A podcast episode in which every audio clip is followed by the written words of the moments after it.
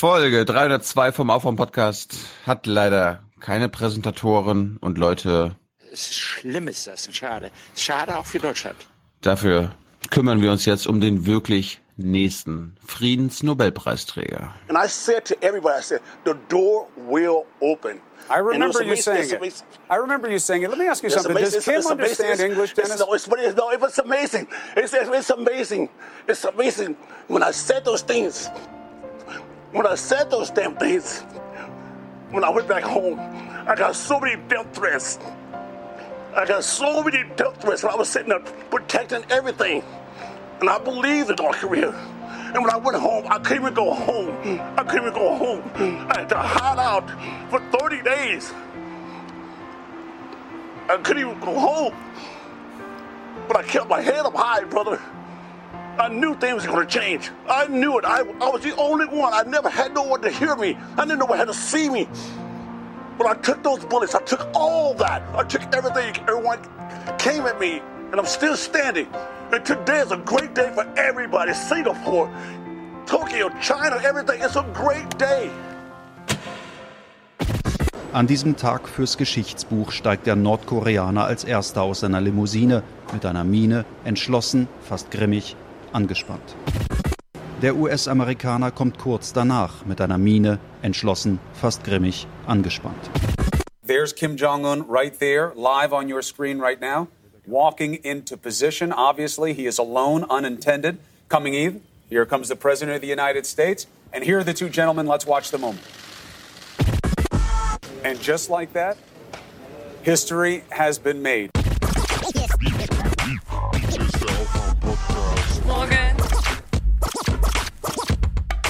Hier ist der Aufwärm-Podcast. ¿Qué va a pasar con su consulado? Ist die USA noch Teil der westlichen Wertegemeinschaft für Frau Merkel? Ja, Wake up and clear your brain. Time to listen to what people are saying. Government is lying again, and the media is acting insane. It's good to stay in bed and ignore the talking heads, but Do you think that Donald Trump is wrong on that policy? Well, it depends. Uh, if if he's imprisoning people who are who are doing crimes and then do send them to prison, um, usually you do not imprison also uh, the children. You would always leave the, the the children in free and not put them into prison. So that's the question we have to talk about. Ja, Wir haben die Grenze der AfD gefunden. keine Kinder, Kinder im im- Gefängnis. Ja. Ja. Na, darüber reden wir nochmal. Gut, bevor wir aber überhaupt einsteigen, müssen wir ganz, ganz kurz unseren ganz kurzen Gast äh, empfangen. Hallo, ist ein Riese.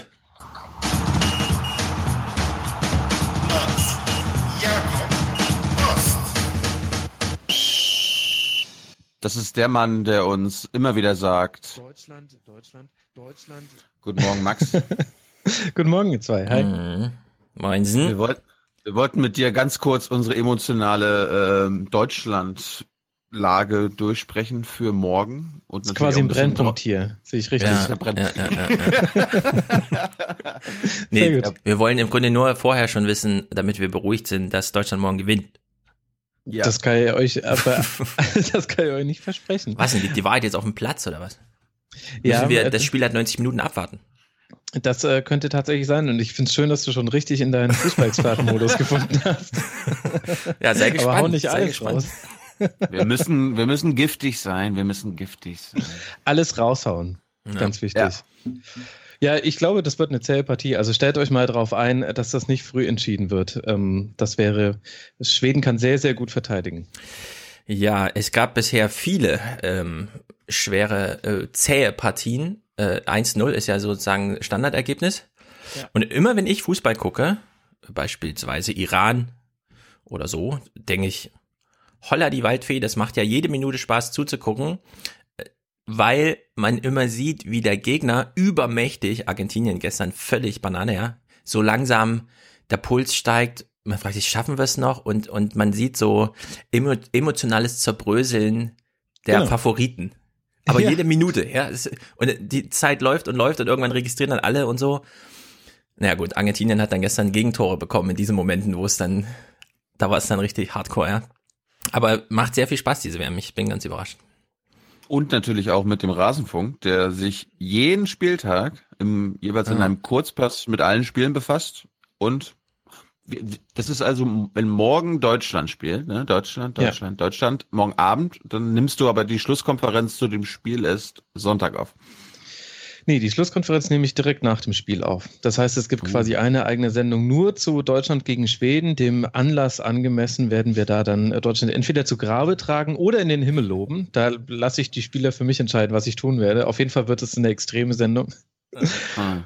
Und äh, dann gibt es einen täglichen Rückblick immer auf das, was so passiert ist. Der wird immer vormittags produziert. Ähm, ich habe jetzt schon viele Hörerinnen und Hörer, die mir geschrieben haben, das Perfektes hören die immer in der Mittagspause. Dann ist man nämlich auch für die kommenden Spiele so ein bisschen gebrieft. Ja, weißt du, wann ich's höre? Also häufiger. Manchmal höre ich es direkt, wenn es so mittags da ist. Manchmal höre ich es erst abends. Nachdem die Spiele des Tages, die ihr Ah. vorher besprochen habt, schon gelaufen sind und vergleich so ein bisschen. Ah, das wollte das wollte ich, das wollte ich sagen. Ich habe ich hab, äh, gestern die, drei Spiele gesehen. Ich nehme das immer auf und gucke dann meistens so um 23 Uhr mir innerhalb einer Stunde die Spiele an, weil die meisten sind einfach nicht so spannend. Also ich, ich habe bisher nicht du so dann, das- oder wie du machst du springst das? dann oder was? Doppelte Geschwindigkeit. Ja, ich habe es auf meinem Festplattenrekorder und dann kann ich Ja, aber innerhalb einer Stunde guckst du dir die. Achso, du spulst dann echt vor. Ja. Ja. Hm. Ey, also ich habe mitbekommen, das geht beim Fußball gar nicht irgendwie. Ich habe leider keine Zeit.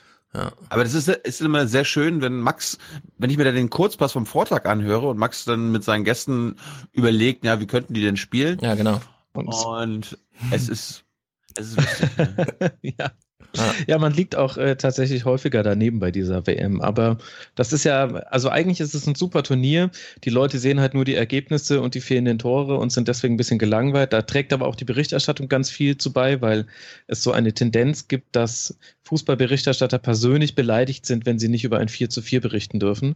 Und das drückt sich dann in so Nebensätzen aus und damit Ja. wird dann so eine negative Grundstimmung gebildet, dass dann wirklich alle sagen, selbst nach spannenden Spielen, also Iran gegen Spanien war ein wahnsinnig tolles Spiel. Ja, die einen krass. haben mit einem 6-4-0 verteidigt und hätten fast noch den Ausgleich geschafft und die anderen standen zu, mit zehn Mann in der gegnerischen Hälfte. Das war unglaublich spannend und trotzdem hast du danach das Gefühl gehabt, wir hätten hier irgendwie gerade Duisburg-Sandhausen, ohne dass ich was gegen Duisburg und Sandhausen hätte gesehen. Ja. Nee, ich gucke das gar nicht. Ich habe auch die, ähm, also in Halbzeitpausen, selbst die 20 Uhr Spiele sind manchmal die Kinder noch wach. In Halbzeitpausen mache ich einfach aus, weil da kommen dann Nachrichten und so, da musst du wieder Nachrichten erklären den Kindern. Oh Deswegen nein, findet bei oh mir diese Fernsehberichterstattung zum Spiel vorher, nachher, zwischendrin überhaupt gar nicht statt. Ja, ist bei mir auch immer gemutet, wobei die Nachrichten, also ich mache dann meistens Dinge im Haus und äh, hab's dann nur den Ton auf den Ohren und ich habe noch nie so viel Nachrichten gesehen in einer so kurzen Zeit Ja, es kommen in jeder Nachrichten, es ist total nervig. und es ist absolut verheerend. Also sogar in sogar heute Express und so ein Kram ist wirklich ja, Wahnsinn. Vor allem, dass sie es dann schaffen, Mama. in einer Express-Nachrichtensendung trotzdem nochmal Fußball einzubauen zwischen zwei Ja. Cent. Also Ja. unglaublich. Ich meine, wenn Julian Nagelsmann sagt, er wechselt zu Rasenballsport Leipzig, meinetwegen. Aber die bringen dann auch in diesem kurzen Nachrichtenblock noch eine Meldung zum deutschen Fußball, über den ja sowieso die ganze Zeit geredet wird. Ja, gut, aber Ja, aber, Ja, das- aber das viel nervt zu wenig eben, ja. geredet wird, Max. Das ist das Problem. Ey, diese Live-Schalten zu Gerd Delling, ne? Die werden einen eigenen Aufwachen-Podcast wert. Wie er da vor dem Stadion steht, sich nochmal dreht. Hier ist übrigens äh, die, äh, die, äh, das Feuer, das Olympische Feuer war hier. Wir sind also voll richtig hier. Und dann Spekulation über alles Mögliche. Obwohl genau klar ist, die wissen gar nichts. ja, Null genau. Einblick ins deutsche Team, ja. Die Werden größte Firewall aller Zeiten. Ja, wirklich, werden ja auch richtig ferngehalten. Da bin ich auch sehr gespannt. Ich werde ab der K.O.-Runde auch hin und wieder mal mit Journalisten vor Ort sprechen. Bin ich sehr gespannt, wie die drüber berichten, denn das, was ich jetzt so bisher aus Gesprächen rausgehört habe, ist, dass die Stimmung auch im Journalistenlager so ein bisschen sich zuspitzt, weil der DFB mit seiner Wir sagen gar nicht Zeitung, Ja. denen die Arbeit inzwischen so schwierig gemacht hat und gleichzeitig immer so beleidigt ist, wenn ein Thema mal länger Ja. als einen Tag diskutiert wird, dass da auch jetzt viele Journalisten sagen, also so geht's halt auch wirklich nicht weiter. Ich möchte jetzt aber auch mal hier im, im Namen von jedem guten Menschen, der abends ne, jeden Abend brav die Nachrichten gucken. äh, mich beschweren. Bei Max hast du gerade gesagt, dass du deinen Fernseher mutest, wenn Halbzeit ist. Da läuft doch das Heute-Journal und die Tagesthemen. Nein, nein, ich habe gesagt, dass ich dann Dinge im Haus mache. Gestern zum Beispiel habe ich dann die Wäsche in den Trockner und ich ähm, habe es dann so eingerichtet, dass ich, dass ich den Ton weiter mit mir durchs Haus trage, falls irgendwie ein wichtiger O-Ton kommt. Jetzt gib uns nochmal eine Einschätzung, bevor du uns wieder verlässt, weil du musst gleich deinen Kurzpass aufnehmen. Ähm, du hast bisher, glaube ich, ich habe jedenfalls noch nichts gehört. Wie, wie machen sich denn die Kommentatoren so aus deutscher Sicht? Ich höre ja jeden Abend äh, auch Sky, den Wolf Ah, Christoph Wolf Fuß. Fuß. Mhm. So als Vergleich zu dem, was man bei ARD und ZDF hört, was, was verpassen wir denn da? Ich finde, eigentlich machen sie es ganz gut bei dieser WM. Also es gibt dann halt schon äh, Kommentatoren, die liegen mir weniger als andere, aber das ist Welche? ja was rein Subjektives. Naja, da sag- spreche ich jetzt nicht drüber. Ich sag Das gleich ist- den, den ich wirklich gerne höre. Ähm, aber grundsätzlich ist es eigentlich okay. Es ist, jeder Kommentator hat so seine Eigenheiten. Also Belareti, da merkt man immer ganz genau, wann er am Ende seiner Karteikarten angelangt ist. und und bei, bei Steffen Simon fällt immer Ah. ganz extrem auf, wann der, wann der Co-Pilot, also die haben ja immer einen Assistenten, wann der ihm einen statistischen Fakt gesteckt hat, den, den Ja. sagt er nämlich immer. Also er hat zum Beispiel beim Spiel gegen, ach, das weiß ich jetzt, äh, da hat er bei einem Spiel gesagt, ähm, noch bre brechen sie nicht ein, dabei sind sie in der ersten Halbzeit einen Kilometer Meter mehr gelaufen als ihr Gegner. wo, wo ich mir denken würde, wenn er nochmal drüber nachgedacht hätte, hätte er es wahrscheinlich auch nicht gesagt, weil ihm dann auch aufgefallen wäre, ein Kilometer bei elf Spielern ist jetzt gar nicht so viel in der Summe. Das ist, das, Das sind war 200 immer, Schritte. ja, einmal zum, zum tatsächlich, das war, das, das war ein Spiel, wo sich äh, viele, die äh, Spieler sehr häufig beim Schiedsrichter beschwert haben. Und tatsächlich sowas siehst du zum Beispiel in Laufstatistiken häufig, wenn die falsch getrackt werden. Apropos weil die Laufwege zum Schiri ja dabei sind. Ja. Ich bin ja auch zu dir, bei dir zu Gast nächste Woche. Ich, ich will einen kleinen Themenblock auch mal kurz über Schiedsrichter und zwar nicht nur über, bei den drei Spielen, die wir dann, sondern grundsätzlich. Klar, ansprechen. können wir gerne machen. Das fehlte mir nämlich bislang, dass man so ein, also ihr, wenn, wenn ihr zu dritt, äh, wenn ihr da sitzt in die drei Spiele, ist ja immer sehr konzentriert auf diese Spiele. Aber ich, ich glaube, es gibt so rote Fäden über die Spiele hinweg, die sich so ein bisschen, wo auch Spieler voneinander lernen, wie sie beispielsweise mit dem Schiri umgehen, immer so zutexten und so weiter. Total. Also überhaupt Schiedsrichter, Riesenthema. Vorher dachte man, es wird ganz fürchterlich, auch mit dem Videoassistenten. Jetzt läuft's viel, viel besser als in der Bundesliga und man fragt sich, Ja, was ist da los? Ich habe das mit der Bundesliga nicht mitbekommen, aber ich höre jetzt immer nur jedes Mal, wenn irgendwer, irgendwer was mit Fernseher macht und so, oh, jetzt ist es wieder besser als in der Bundesliga. Ja? Jedes Mal ist dieser Kommentar irgendwie drin. Ist der Unterschied nicht, dass äh, die Wiederholung auch im Stadion angezeigt wird? ist einer der Unterschiede. Und dann haben sie eine klarere Linie und sie zeigen den Kommentatoren über ein Signal an, wenn der Videoschiedsrichter etwas überprüft, auch wenn man das im Bild gerade nicht sieht. Das heißt, die Kommentatoren können auch das Wissen quasi weitervermitteln. Also es ist insgesamt eine rundere Geschichte und die Linie ist halt viel, viel besser, weil es muss wirklich schon deutlicher Fehler sein, dass es umgestoßen wird. Gestern gab es die erste Ausnahme davon, würde ich sagen. Da gab es einen Strafstoß für Australien, den hätte man nicht unbedingt geben müssen nach Ja. Videoassistenten-Review, aber ansonsten einheitliche Linie. Ja, aber lass uns doch mal kurz bei den Kommentatoren, äh, also Ja. die deutschen Kommentatoren. In der ARD ist Steffen Simon so der äh, Top-Typ und im ZDF, ne, also Steffen Simon, äh, Tilo macht gerade Daumen runter, finden wir alle auch, aber Steffen Simon ist eben irgendwie ARD Sportmoderator, Chef oder sowas, der hat irgend so eine tolle Rolle. WDR Sportchef, ja. Ja, WDR-Sportchef. Der muss, So, der im- muss da sein. Genau, im ZDF ihm gegenüber sitzt Bellariti. Ich finde, beide haben den Anspruch, mega staatstragend zu sein. Also so richtig, wenn Deutschland spielt, dann ist es sozusagen. Hallo. Also, jetzt, jetzt mal ehrlich, staatstragend, wie kommt ihr auf diese Vokabel? Ja, was mir nur auffällt, Steffen Simon kaufe ich das nicht ab. Ich weiß, wie der aussieht. Wie So ein Luftikus, ja, so eine Bohnenstange. Bellariti dagegen, dem nehme ich das komplett ab, ja. Also wenn der anfängt, schon vorm Spiel, so mit seinem Modus, bin ich sofort drin im, im, im Fußballfeeling, wie mir das gut gefällt. Und ich Das will das nochmal sagen, weil sehr gelernt, viele, glaub ich. Ja, klar, ist, ist Fähigkeit, Fertigkeit, aber sehr viele jammern immer über Bellariti und machen sich da lustig, aber ich finde, ich, also ich fühle mich da gut aufgehoben. Bei allen, also die ARD-Leute, auch ja, dieser m, Bartos, er heißt, Tom das ist Bartels. mir, Tom Bartels, das ist mir fast zu Morgenmagazin-mäßig, ja, diese Art und Weise, wie er das macht. Steffen Simon ist mir zu bewusst staatstragend. Bellariti finde ich einfach super. Bei Tom Ja, Bartels denke ich immer, bei, bei Tom Bartels denke ich immer an Skispringen. Ich krieg das nicht raus. Ja, vor allem hat er jetzt auch in diesem Imagefilm mitgemacht, ne? Wo sie alle so, hier, die AD für dich oder so ein Scheiß, wo er dann auch nochmal, so, oh ja, hier dabei zu sein weil, bei solchen weil, Sachen er ja so. der, weil er der WM-Kommentator war. Ja. Mach ihn, Götze, Schirle, der kommt an, mach ihn, mach ihn, er macht ihn. Das ist ja, Ja, Wahnsinn, ja, Mario ja. Götze. Und da ist er, dieser eine Moment, Wahnsinn. Es ist unglaublich. Steht schon, steht schon fest, wer das Finale kommentiert? nee, das lassen sie Welcher erst Sender macht das später denn? raus. Es müsste dieses Jahr das ZDF dran sein, weil bei Ah, letzte WM war Belariti. ja Tom Bartels dran. Kann sein, ja, mal gucken. Also es gibt schon einige, einige Nachwuchstalente noch und das, was du so sagst mit dem Staatstragen, ich glaube, das ist auch beim Zuschauer einfach gelernt. Du hast Steffen Simon sel- seltener bei Länderspielen, deswegen kommt man nicht in diese Aura rein. Bela Reti, der hat halt dieses, also der kann, der könnte Saudi-Arabien gegen Burkina Faso Ja. kommentieren und der würde es trotzdem schaffen, innerhalb von fünf Minuten uns das Gefühl zu geben, wir gucken gerade ein ganz wichtiges WM-Qualifikationsspiel. Einfach weil wir den auch häufig da schon bei erlebt haben. Ich glaube, das ist so eine persönliche Erfahrungswelt, die man dann überträgt auf den Kommentator. Ja, man kennt ihn ja auch schon, man hat dann den lange im Ohr. Ich meine 2006 und so, ja. Da, also die waren ja alle, die sind ja alle schon so ewig. Ich Ja, weiß noch, Steffen Simon hat damals das dritte Vorrundenspiel 2006 gegen Polen.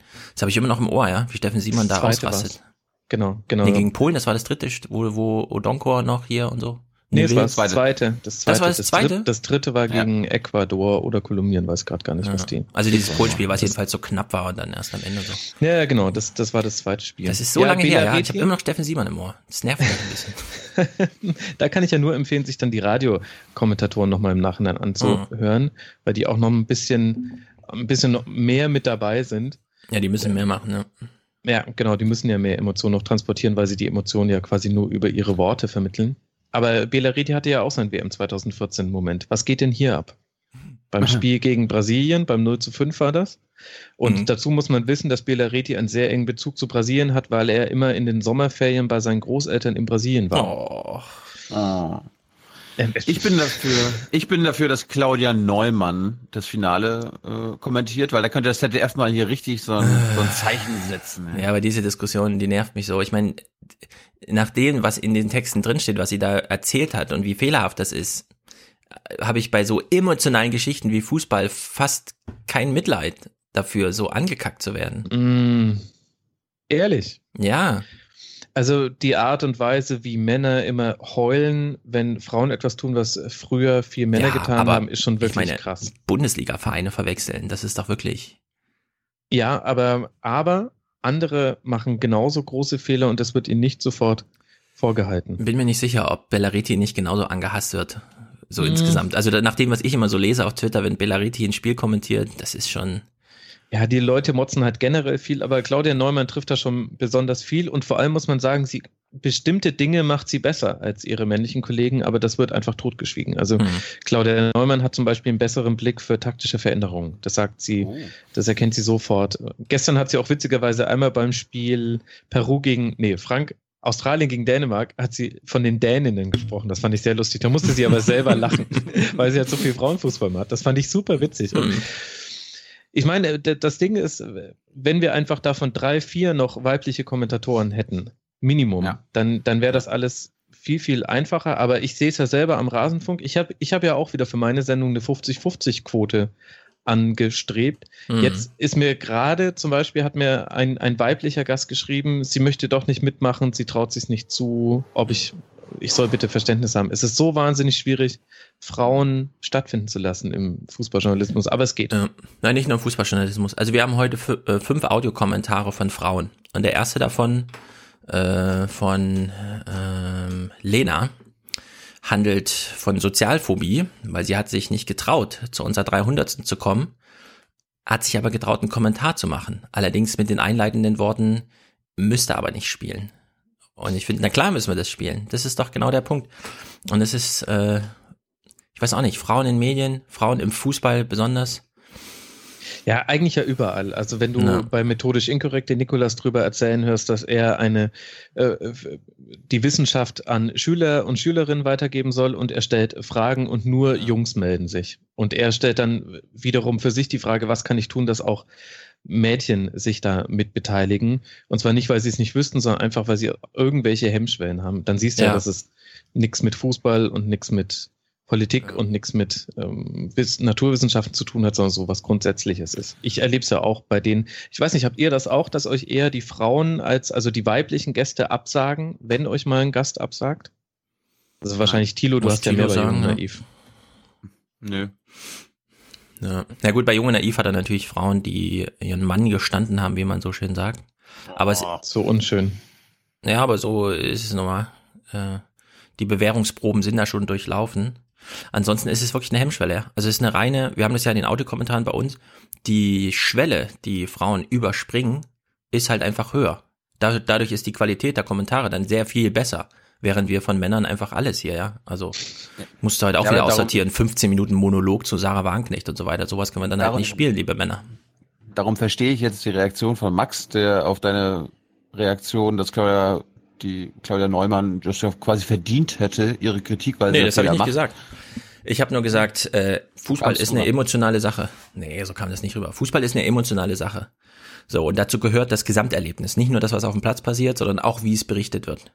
So, und ich muss wirklich sagen, da ich ein kleiner Bellareti-Fan bin, sehe ich natürlich ganz anders, wie die Diskussionen auf Twitter zu Bellareti laufen. Und ehrlich gesagt, ich sehe da keinen großen Unterschied zu dem, was jetzt Frau Neumann da passiert ist.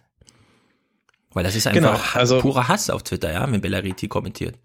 Man kann ja mal Reti als äh, Suchbegriff eingeben, während ein Spiel läuft, in dem er kommentiert. Mhm. Das stimmt schon. Und aber er macht eben genauso die Böcke, die auch mal Claude Neumann passieren. Das passiert halt. Wenn, das kennt ihr ja auch. Wenn man viel redet in der Öffentlichkeit, ist es unmöglich, dass man nicht irgendetwas mal Wir haben ja versemmelt Hans, hat. der beruhigt einen immer die Gemüter. Ja gut, aber den lasst ihr ja eh nie ausreden, deswegen. Was? Max, äh, bevor wir dich jetzt wieder gehen lassen, du musst ja gleich den Kurzpass aufnehmen. Äh, ich möchte mich bedanken für den Tweet des Tages gestern. Du hast nämlich das ja. Schicksal von Angela Merkel und das Schicksal von Joachim Löw, äh, ich will das mal gelinde gesagt, äh, verwechselt. Und äh, möchtest du uns dieses Gleichnis nochmal geben zum Abschluss? Naja, ich habe mich gefragt, ob es Deutschland nächste Woche noch gibt. Denn wenn, wenn die zwei Konstanten wegbrechen, dass vielleicht Joachim Löw nach einem Vorrunden aus als Bundestrainer hinschmeißt, entlassen wird er, glaube ich, nicht, und vielleicht Angela Mhm. Merkel zurücktritt oder Neuwahlen, dann sind ja die beiden Konstanten, die ganz, ganz Ei, viele ei, ei. junge Mitbürgerinnen und Mitbürger in ihrem Leben, die haben ja sonst nichts mehr. Thilo. Deswegen mache ich mir ernsthaft Sorgen, ob es Deutschland nächste Woche noch niemand gibt. anderen. Das Einzige, was mir Hoffnung gibt, ist, dass ich in Bayern lebe. Das heißt, also Bayern wird ja immer fortbestehen. Was mit Deutschland passiert, ist mir im Grunde eigentlich auch egal. Kann mir auch egal sein. Das ist, Bayern ist gar nicht Deutschland. Naja, Als Sebastian. Kurz jetzt da war, ne, hat er echt den Spruch gebracht.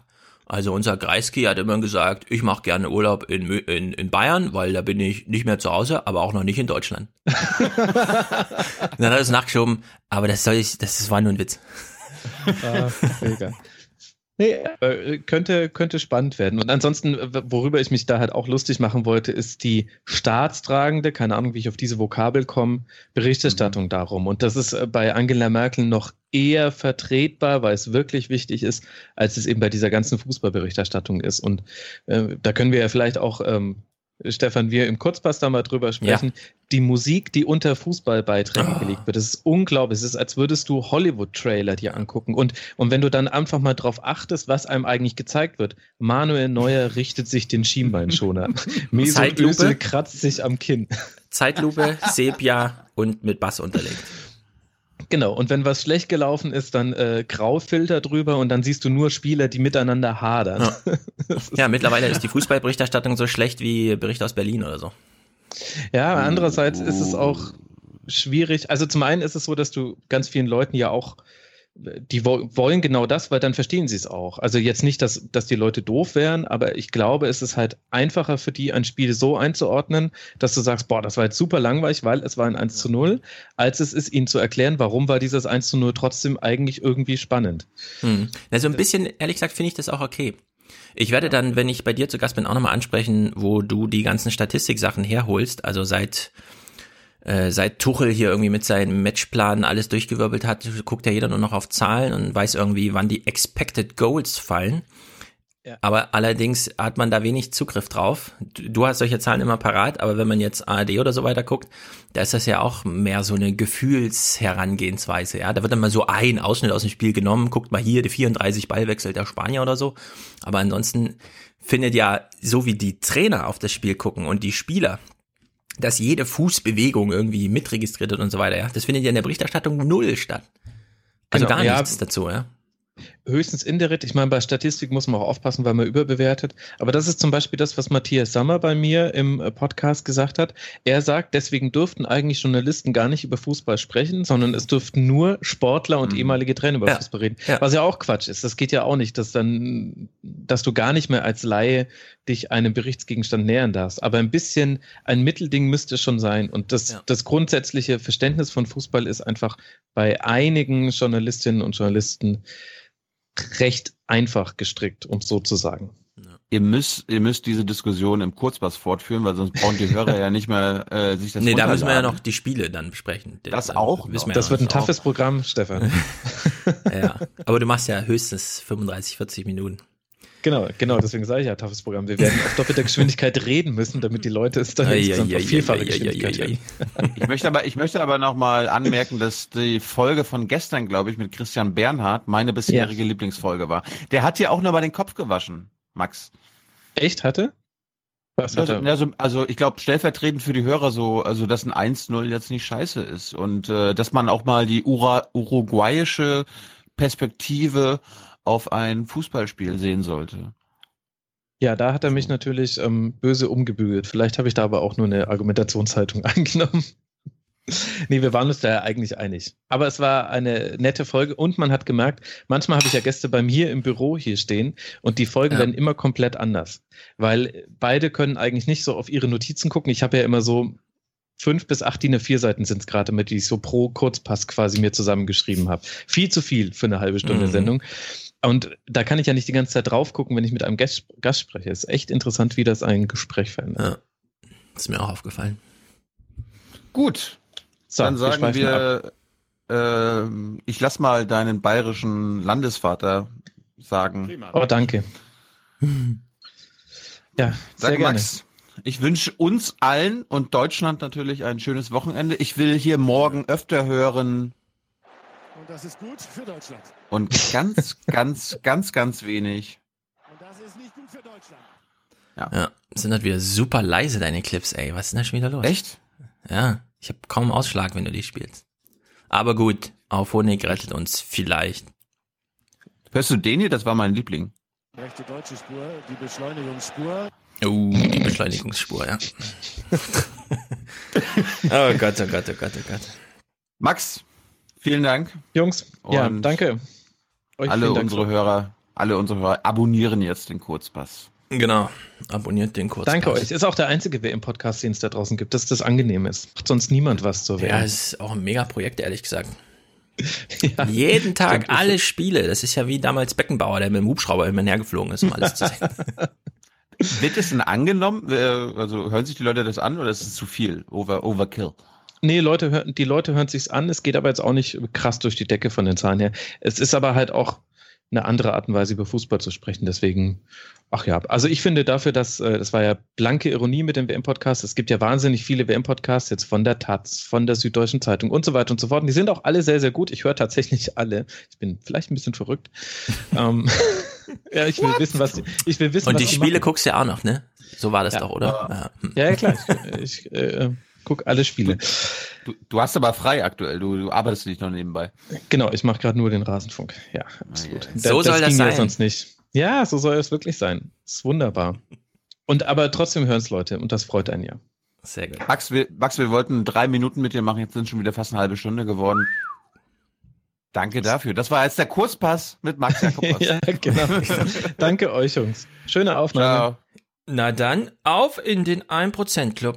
Ye are many, they are few.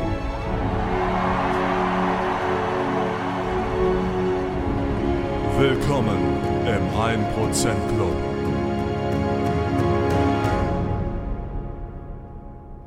Seine Wettbewerbsposition durch verstärktes Engagement des Bundes und der Wirtschaft weiter ausbauen können. Deutschland ist damit einer der attraktivsten Standorte für wirtschaftliche Innovation, für Forschung, für Entwicklung.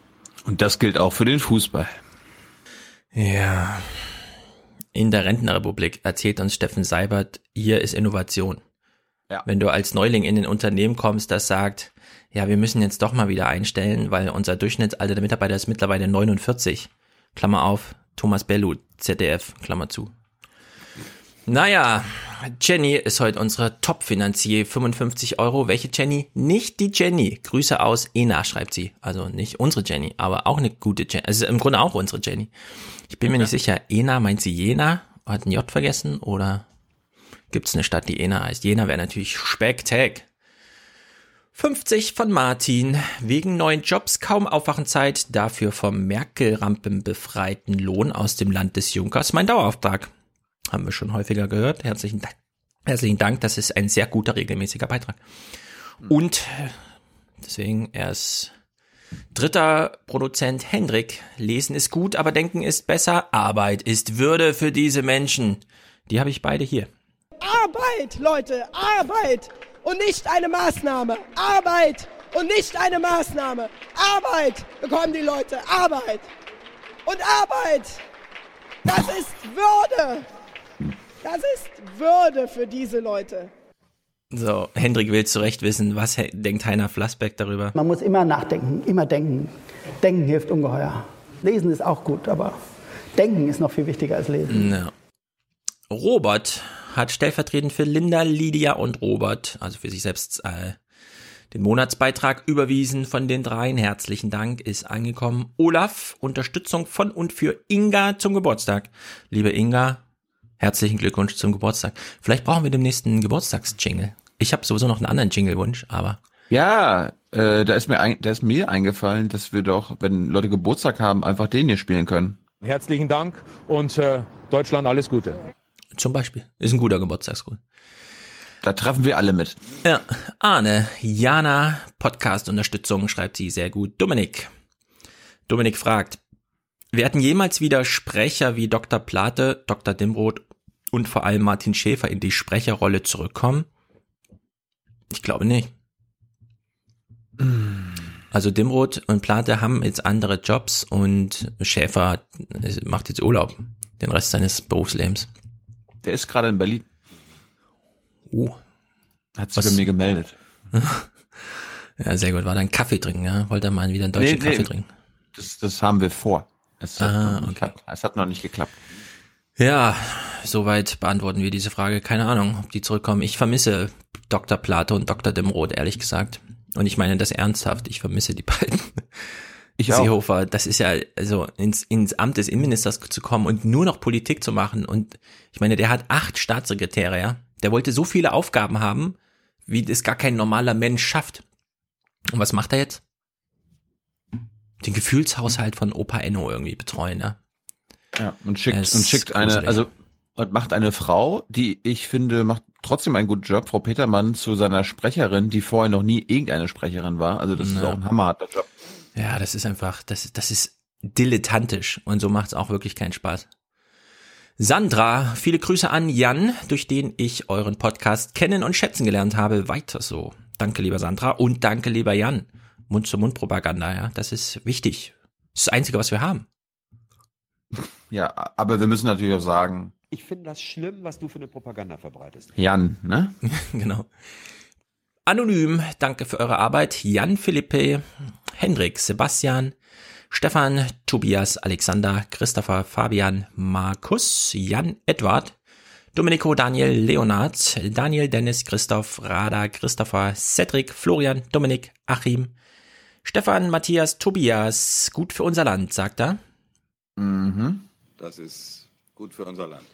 So eine Haltung. Das ist gut für Deutschland, sage ich dazu nur. Dennis, Josef, Bernhard und Sebastian. Und in Berlin gab's ja noch von Katrin und Martin 40 Euro. Timo 20, Markus 20, Natascha und Florian 20, Jonas 50, also heute mit Produzent. Axel und Oke 50, auch Produzent. Lukas hat uns unterstützt in Berlin. Pascal, Benny 50 Euro.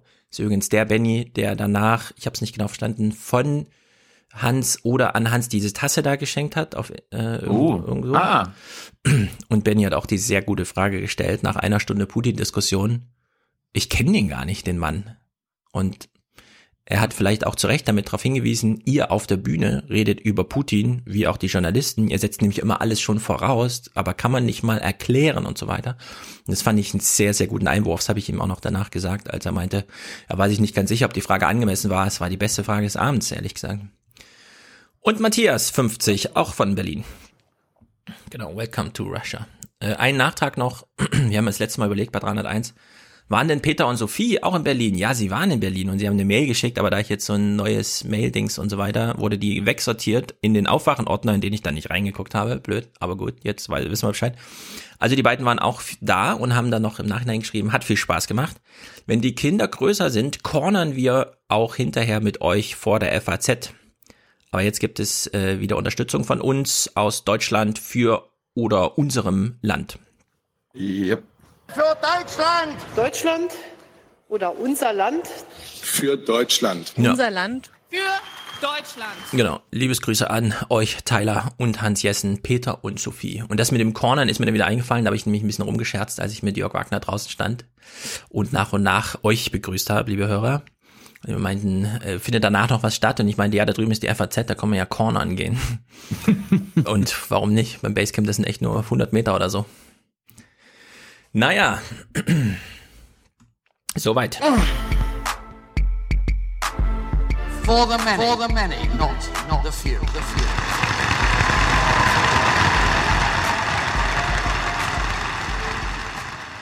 Das Schlimmste liegt vermutlich noch nicht hinter uns. Ja, womit wollen wir Steigen jetzt wir anfangen?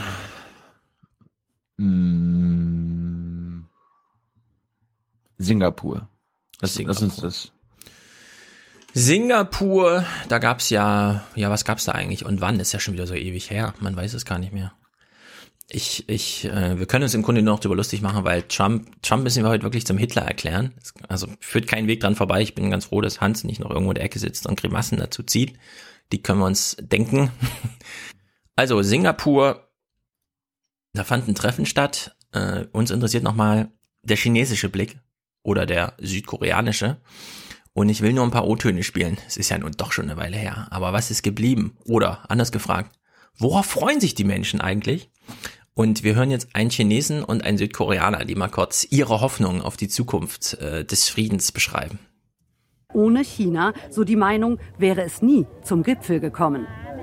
Bei der Frage der Abschaffung von Nuklearwaffen hat China eine entscheidende Rolle gespielt.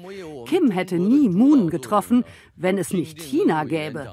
Und auch nur wegen China trifft Kim nun den US-Präsidenten. Ja, also da schlägt sich jetzt die große Staatsräson China, China, China nieder in den kleinen O-Ton des Touristen an der Brücke, die damals zerbombt wurde und den Weg von China nach Nordkorea führt. Jetzt die Südkoreaner. Vielleicht kann ich bald mit dem Auto von Südkorea nach Paris fahren, sagt dieser südkoreanische Geschäftsmann. Und sein chinesischer Kollege übersetzt, wenn der Gipfel ein Erfolg wird, kann er einfach ohne Grenzen durchfahren. Seoul, Dandong, Paris. Auf diesen Tag freut er sich schon.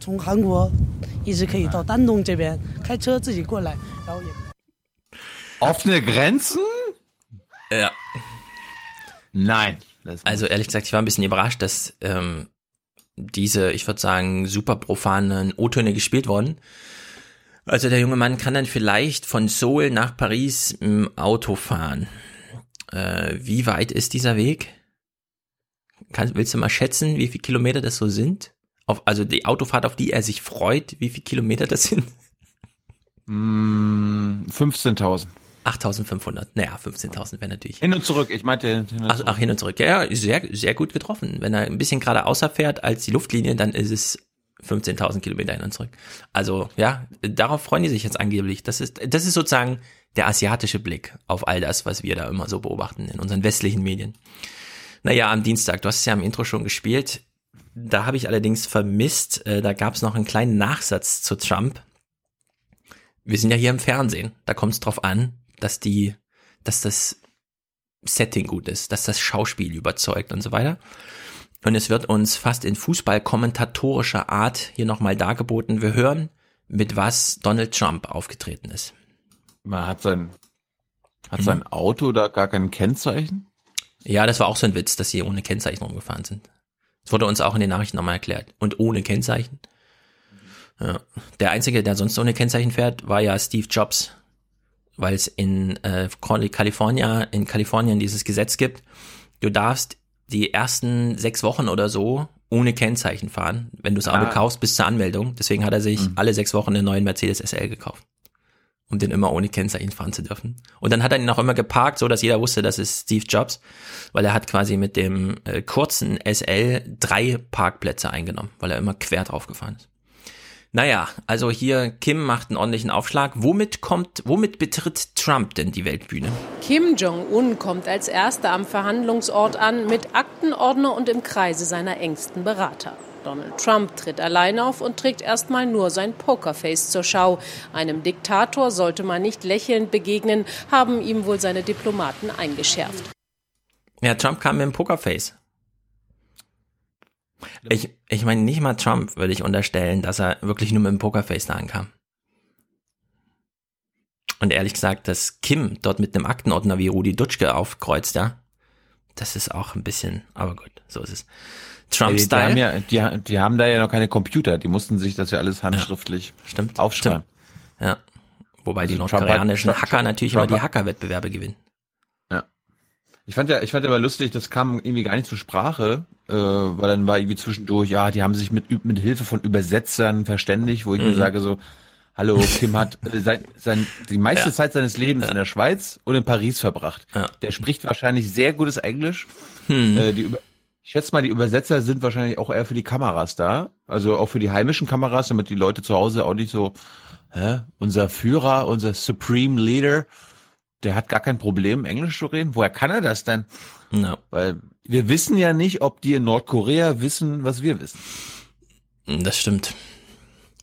Ja, also ist, also ich frage mich, gab's Interviewanfragen an Kim? Der ist ja, also die sind ja ich, beide. Ich, ich habe, ich habe äh, angefragt und die Antwort war, Ja, die Planung ist in der Planung und wenn Ja. es fertig ist. Also beide sind ja einen Tag eher angereist. Trump hat die Zeit komplett im Hotelzimmer verbracht. Kim äh, ist ja wirklich durch die Stadt gegangen ne? und hat so einen auf, ach hier ein Casino, geil, gehe ich mal rein. Und dann ist er mit seiner ganzen Entourage ins Casino gegangen und hat sich die ganze Zeit mitfilmen lassen. Und ich frage mich, ob es da irgendwie, ja, ja, äh, so für Bilder für zu Hause. Er kann sich frei bewegen. Es war ja sein erster Besuch im Amt irgendwo außerhalb. Also jetzt abgesehen von den zwei Besuchen in China, die auch neu waren. Aber da war er mal richtig außerhalb. Und da hat er sich so gezeigt, ich finde in dieser Welt statt. Das war sozusagen diese Botschaft. Und die Frage, die ich hatte, war, hat denn die Welt mal versucht, mit ihm zu reden? Also gab es da jetzt sozusagen, aber er hat erstmal nur wahrscheinlich. Nee, er redet nur mit Präsidenten und so. Naja, was gibt's noch zu sagen? Äh, Trump-Style, ja. Wir hatten doch äh, Cornelia Stelzenmüller, wie heißt. Wie heißt sie? Die, die, die, die Think Tank-Frau, die von, die Klaus Kleber so erzählt hat, ja, ja, die größte Angst, die die Westlichen haben, ist Ah. jetzt, dass der Trump irgendwelche Versprechungen macht und so. Brooklyn Institute oder was? Genau, Brookings, Brookings Institute. Ah, Brooking, Brooking. Ja. Genau. Und wir hören mal kurz, äh, Trump hat tatsächlich ja diesen einen Stunt gemacht. Wir halten ihn dokumentarisch fest. Nach dem Arbeitsessen bei Krabbencocktails, süßsaurem Schweinefleisch und Schokotörtchen ein kurzer Spaziergang vor kolonialer Kulisse. Und ein typischer Trump-Moment. Er will Kim Jong-un seine Hochsicherheitslimousine zeigen, The Beast genannt. Ein kurzes Gespräch über Autos. Ja, kurzer Einwurf. Also das, das ist auch so irre, ne? Man muss sich ungefähr vorstellen, die, der Secret Service hat dieses Auto. Fährt das selbstständig durch die ganze Welt, gibt es nie aus der Hand. Ja, sobald da irgendwas ist, müssen da 50.000 Amerikaner und so. Weil ist ja relevante Sicherheitstechnologie, damit beschützen die den Präsidenten. Und Trump so, was, du bedrohst mich mit einer Atombombe, komm, ich zeig dir erstmal die Sicherheitssysteme in meinem Auto.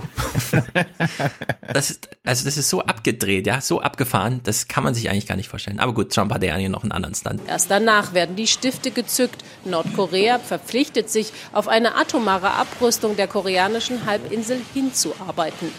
Die USA wollen Sicherheitsgarantien bieten. Beides ist wenig konkret. Für Details sei keine Zeit gewesen, rechtfertigt sich Trump später und kommt Nord Ja, das ist auch so, ne? Also für Details, mh. Wir haben erstmal nur vereinbart, dass irgendwann abgerüstet wird. Korea noch in einem Punkt entgegen. Under the circumstances that we're negotiating. Angesichts der Tatsache, dass wir gerade versuchen, einen Deal zu verhandeln, finde ich es unangemessen, Militärmanöver mit Südkorea abzuhalten. Wir könnten so viel Geld sparen und Nordkorea wüsste das sicher zu schätzen. Ja. Also, dass Trump dann auch dasteht und sagt, wir könnten so viel Geld sparen. Während die Amerikaner gerade da sitzen und sagen, äh, warte mal, wie kriegen wir denn jetzt Geld, wenn wir die Munition, die wir da hinliefern und teuer verkaufen, nicht verballern? Äh, was? Und so. Trump hat anscheinend wirklich keine Ahnung von nichts und hat ja aus dem Gespräch heraus gesagt, ja, diese Militärmanöver, das können wir auch sein lassen. Da war, da war die Bundesregierung, glaube ich, gleich äh, geschockt, weil wenn, Alle. Ich, wenn, wenn ich sie jetzt danach frage, ich habe ja auch mal die letzten Jahre immer wieder mal nachgefragt, ob die das Doch hat- irgendwie doof finden oder für den Frieden förderlich und die Bundesregierung mal so, pff, ja, was, wenn Militärmanöver sein müssen und die Amis das sagen, dann Ja. Haben wir bisher immer so gemacht. Die Planung ist in der Planung, das nicht zu machen. Da, darf ich darf ich kurz ein bisschen ZDF einspielen, also Ja, damit du das äh, umrahmen kannst, weil das war so schrecklich. Also nicht schrecklich, aber einfach nur langweilig.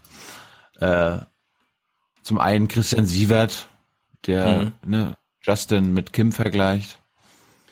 Er ist sehr unehrenhaft und schwach, sagt Donald Trump über den engen Verbündeten und direkten Nachbarn, den Premierminister von Kanada. Er wird sehr hart arbeiten, um etwas zu erreichen, was selten zuvor erreicht wurde, sagt Donald Trump über den brutalen Diktator von Nordkorea, 11.000 Kilometer entfernt. An diesem Nachrichtentag heute kann einem schwindlig werden. Hm. So, warum warum warum spiele ich das? Weil Na, warte mal, ich habe mich da vergleich- gefragt, bei diesem Vergleich, ne? Trump versteht sich ja nur noch mit den Diktatoren dieser Welt. Aber, aber wa- warte, warte kurz, dann hört er auch nochmal an. Das war anscheinend Linie im Heute-Journal, weil Mariette Hm. Slomka einen Tag später macht das so. Nachdem Donald Trump all jene Länder mit Feindseligkeiten bedacht hat, die seit mehr als 70 Jahren die engsten Verbündeten der USA waren, betritt er nun die nächste Arena. In wenigen Stunden wird er Diktator Kim Jong-un gegenüberstehen. Diktator. Bislang eigentlich ein Feind Amerikas, ein Warum, warum hören wir eigentlich nie, dass Angela Merkel den ägyptischen Diktator trifft? Äh, weil das ein Königreich ist. Ach nee, habe ich verwechselt. Friedensstifter. Doch gelten solche Kategorien in Washington überhaupt noch? Justin Trudeau, Regierungschef eines Justin! befreundeten, verlässlichen Nachbarlandes, wird von Trump und seinen Beratern wüst beschimpft, bis hin zu der Bemerkung, für den Kanadier sei ein, Zitat, besonderer Platz in der Hölle reserviert. Vergleichbares hört man hingegen nicht über die Autokraten in Russland oder China. Also das, das ist mal wieder so klassi- klassisches Virtue Signaling, ja. Also ich will, dass die, dass unsere Verbündeten über unsere Verbündeten wie, wie beste Freunde reden. Ja. Ja, also man muss ja sagen, äh, da ist ja durchaus was dran. Ja. Kim versteht sich nur noch, äh, Trump versteht sich nur noch mit den Idioten dieser Welt, weil auf der Ebene weiß man, wie man mit denen umgehen kann, aber diese detaillierten Feinabstufungen mit den Freunden, die fallen ihm halt wirklich schwer. Nur, dieses Phänomen haben wir ja beispielsweise bei der FIFA und beim IOC schon seit Jahren.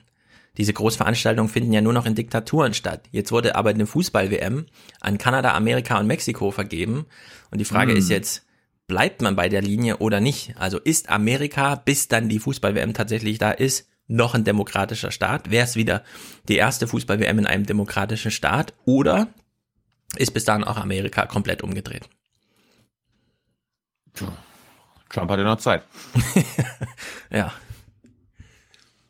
Gut, dann war Ines Trams zugeschaltet, die war dann Singba Singapur und da fand ich interessant, weil die hat vor dem Gipfel dann mal ein potenziell gutes Ergebnis aus ihrer Sicht vorhergesagt, äh, weil im Nachhinein wurde das, was sie äh, gut formuliert hatte, eher schlecht geredet.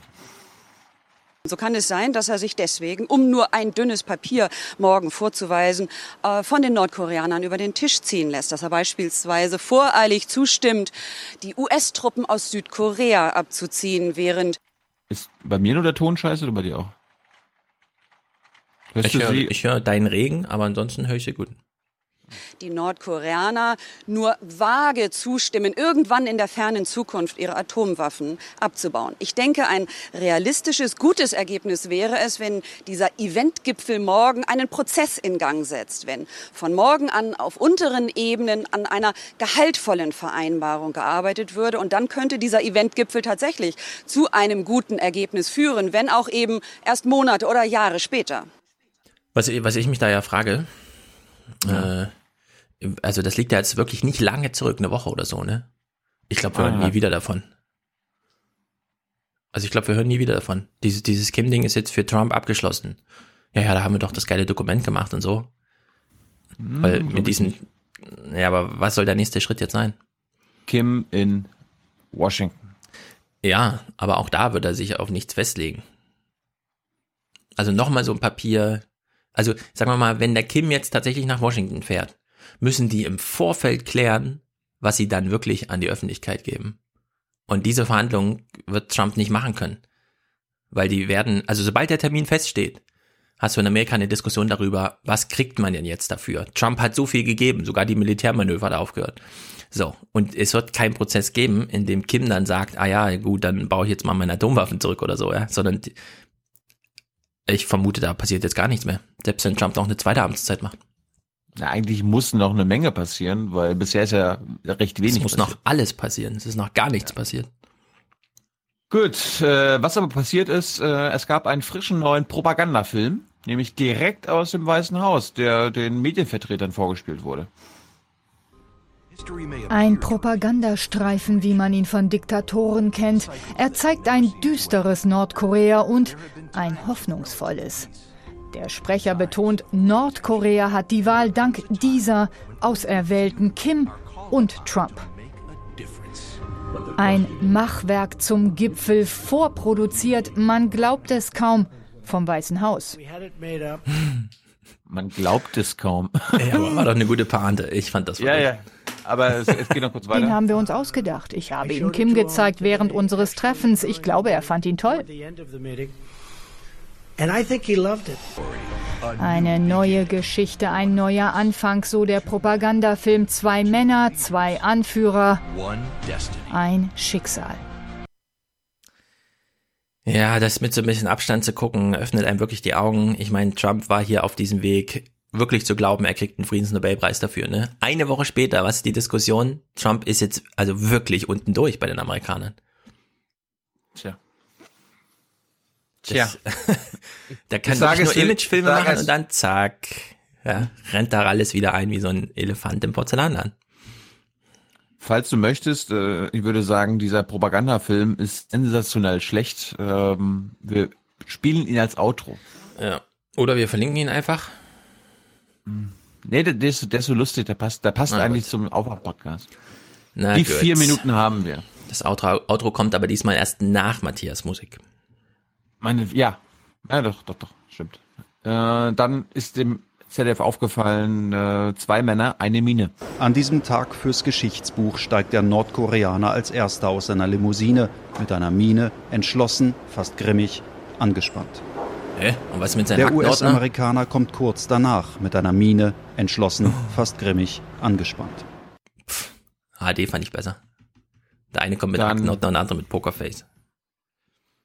Dann gab es wieder Händedruck-Watch im ZDF. Natürlich. Erstmals messen die Mächtigen aus den USA und Nordkorea ihren Händedruck. Dass der bei beiden kräftig ist, davon darf man ausgehen. Toll, Macron hat diese Weltmeisterschaft längst gewonnen. Dann hat Trump wieder irgendwelche empörenden Aussagen aus Sicht des ZDF über Kim getätigt. Der Dealmaker, dem Historisches gelingt, wenn auch ohne Substanz und dann auch noch das.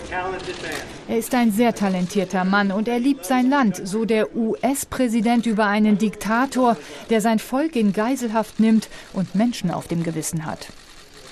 Ja, hatte Kim da nicht noch hatte Kim da nicht noch eine Schuppe auf dem, hat er ihm die nicht weggemacht? äh, und dann fand ich mal ganz gut, das war mal Service äh, und im Vergleich zu den Tagesthemen offenbar besser. Es wurde mal das Ergebnis zusammengefasst. Und das wurde vereinbart. Neue Grundlagen der Beziehungen. Trump und Kim wollen eine robuste Friedenslösung finden. Ein Friedensvertrag wird nicht erwähnt. Nord- und Südkorea befinden sich seit dem Waffenstillstand von 1953 formell immer noch im Krieg. Die komplette nukleare Abrüstung auf der koreanischen Halbinsel soll erreicht werden. Details fehlen allerdings noch. Außerdem geben die USA umfangreiche Sicherheitsgarantien für Nordkorea. Die Übergabe sterblicher Überreste von Kriegsgefangenen und Vermissten aus dem Koreakrieg wurde abgesprochen. Auf der Pressekonferenz nach dem Gipfel stellte Präsident Trump überraschend ein Ende der gemeinsamen Manöver mit Südkorea in Aussicht. Ja, ich bleib dabei. Amerika wird da nichts mehr machen. Äh, China wird die neue Schutzmacht Nordkoreas. Oder beziehungsweise die alte. Ja. Ja, aber das ist, ich, ich weiß nicht, ob Oma Erna da ein bisschen verwirrt ist, weil von diesen Militärmanövern von Südkorea und den Amerikanern haben, hat Oma Erna bisher nichts gehört. Ja? Äh, das auch. Man fragt sich, hä, welche denn und so. Ja. ja. ich meine, das einzige Ziel, was Kim hatte, war überhaupt mal mit irgendwem zu reden. So, jetzt ging irgendwie sein Wunschtraum in Erfüllung. Der amerikanische Präsident kam selbst. Was will er mit dem jetzt noch bereden? Also, das ist wirklich eigentlich ein fertiges Ding. Jetzt muss er mit China irgendwelche Sachen klären. Und die Chinesen, die treten jetzt Trump gerne nochmal in den Hintern, ja, auf dieser Ebene. Also da äh, gibt's da keine Zurückhaltung. Springen naja. zurück zu den Tagesthemen. Ja, es gab nochmal aus amerikanischer Sicht hier so eine kleine, äh, wie soll man sagen, Verkündung von Jubel und so. Doch was hat Donald Trump hier wirklich erreicht? Wenn man bedenkt, wie viel US-Präsidenten, wenn auch nur über Mittelsmänner, schon vergeblich versuchten, die Nordkoreaner zu einem Verzicht auf Atomwaffen zu bewegen, dann müsste Donald Trump in seiner Heimat oh. eigentlich wie ein Held gefeiert werden. Ja, die Moderation ist zum Stöhnen, aber sie war ganz gut, weil der Bericht sie stellen uns jetzt so einen kleinen Fuß und wir stolpern alle drüber. Vor allem. Ja, nee, aber, aber sie suggeriert ja gerade, dass so die bisherigen Präsidenten das auch immer probiert haben. Das ist ja echt. Ja, das, ja gut, okay, das kommt. Das ist, das ist eine Lüge. Also ja. das sagt sagt äh, Richard David Precht, ne, am Sonntag bei Jung und Naiv, äh, mhm. sagt es auch. Es kann eigentlich nur ein Rechtsaußenpräsident so einen Move machen. Ja, ja also, und auf der anderen Seite, äh, es ist keine besondere Leistung. Kim hätte unter allen Bedingungen mit allen amerikanischen Präsidenten und seinen Vater auch ja, ja aber, also, aber das ist sozusagen. aber nicht, aber Obama hätte das nicht machen können. Der wäre politisch der wär gekillt worden, genau. Aber, aber es ist von Trumps Seite aus keine Leistung, weil Kim, der hätte sich wahrscheinlich sogar einen Arm abgeschlagen, ja, um irgendwann mal auf dieser Weltbühne mitzuspielen. Erst recht im Handschlag, muss man dann den richtigen Arm nehmen, aber im Handschlag mit dem amerikanischen Präsidenten. Nur sie hat ja jetzt so, äh, ja, wie ist denn jetzt die Feierstimmung in Washington und so weiter? Und der Bericht ging dann so los, fand ich ganz witzig. Doch nicht alle, so berichtet Jan-Philipp Burgert aus Washington, reagieren euphorisch, auch wenn in den Straßen Washingtons heute getanzt wird. Amerikas Hauptstadt feiert einen historischen Tag. Das Weiße Haus hat die Bundesbehörden gebeten, ihren Mitarbeitern einige Stunden freizugeben. Viele Kinder müssen heute nicht zur Schule. Anlass für diese Parade ist zwar nicht Trumps Vereinbarung ah. mit Kim, sondern der erste Meistertitel aller Zeiten für Washingtons Eishockey-Team. Doch ob auch Trump gerade einen Erfolg erzielt hat, wird hier heiß diskutiert. Ja, die Straßenumfrage. Genau, die Straßenumfrage, was irgendwelche amerikanischen Eishockey-Fans zum Kim Trump Summit, die sparen wir uns jetzt, ja. Ah, Aber als, Mann. als Einstieg fand ich es lustig, einfach mal ja. den zu verwandeln. Das finde ich gut.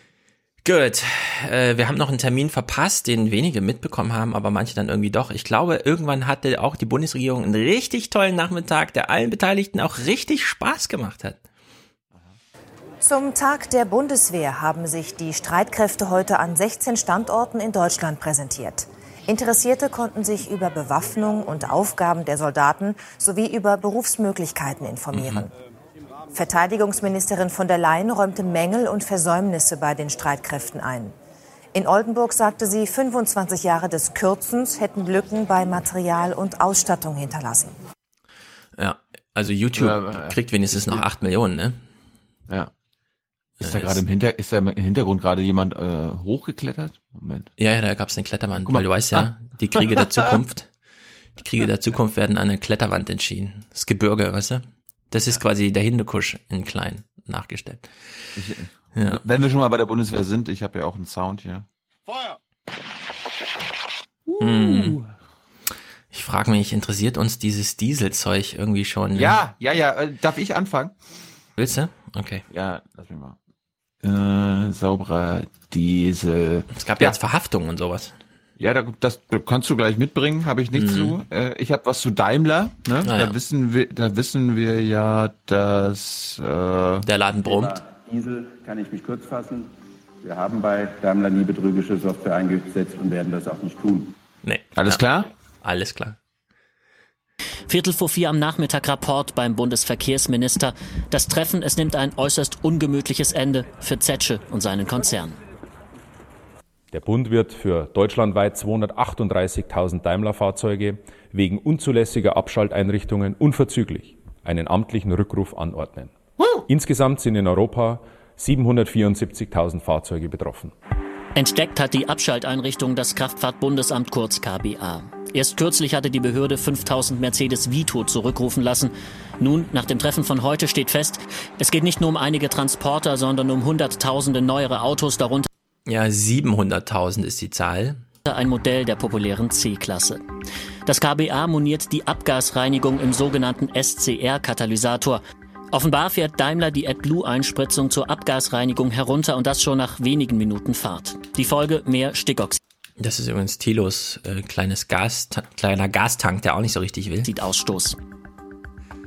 Das ist Zählen von Molekülen. Jedes Molekül Stickoxid braucht ein halbes Molekül von AdBlue und dann kann ich es unschädlich machen. Und wenn es da nicht ist, das AdBlue, dann kommt es hinten raus. Das ist ganz einfach Fakt.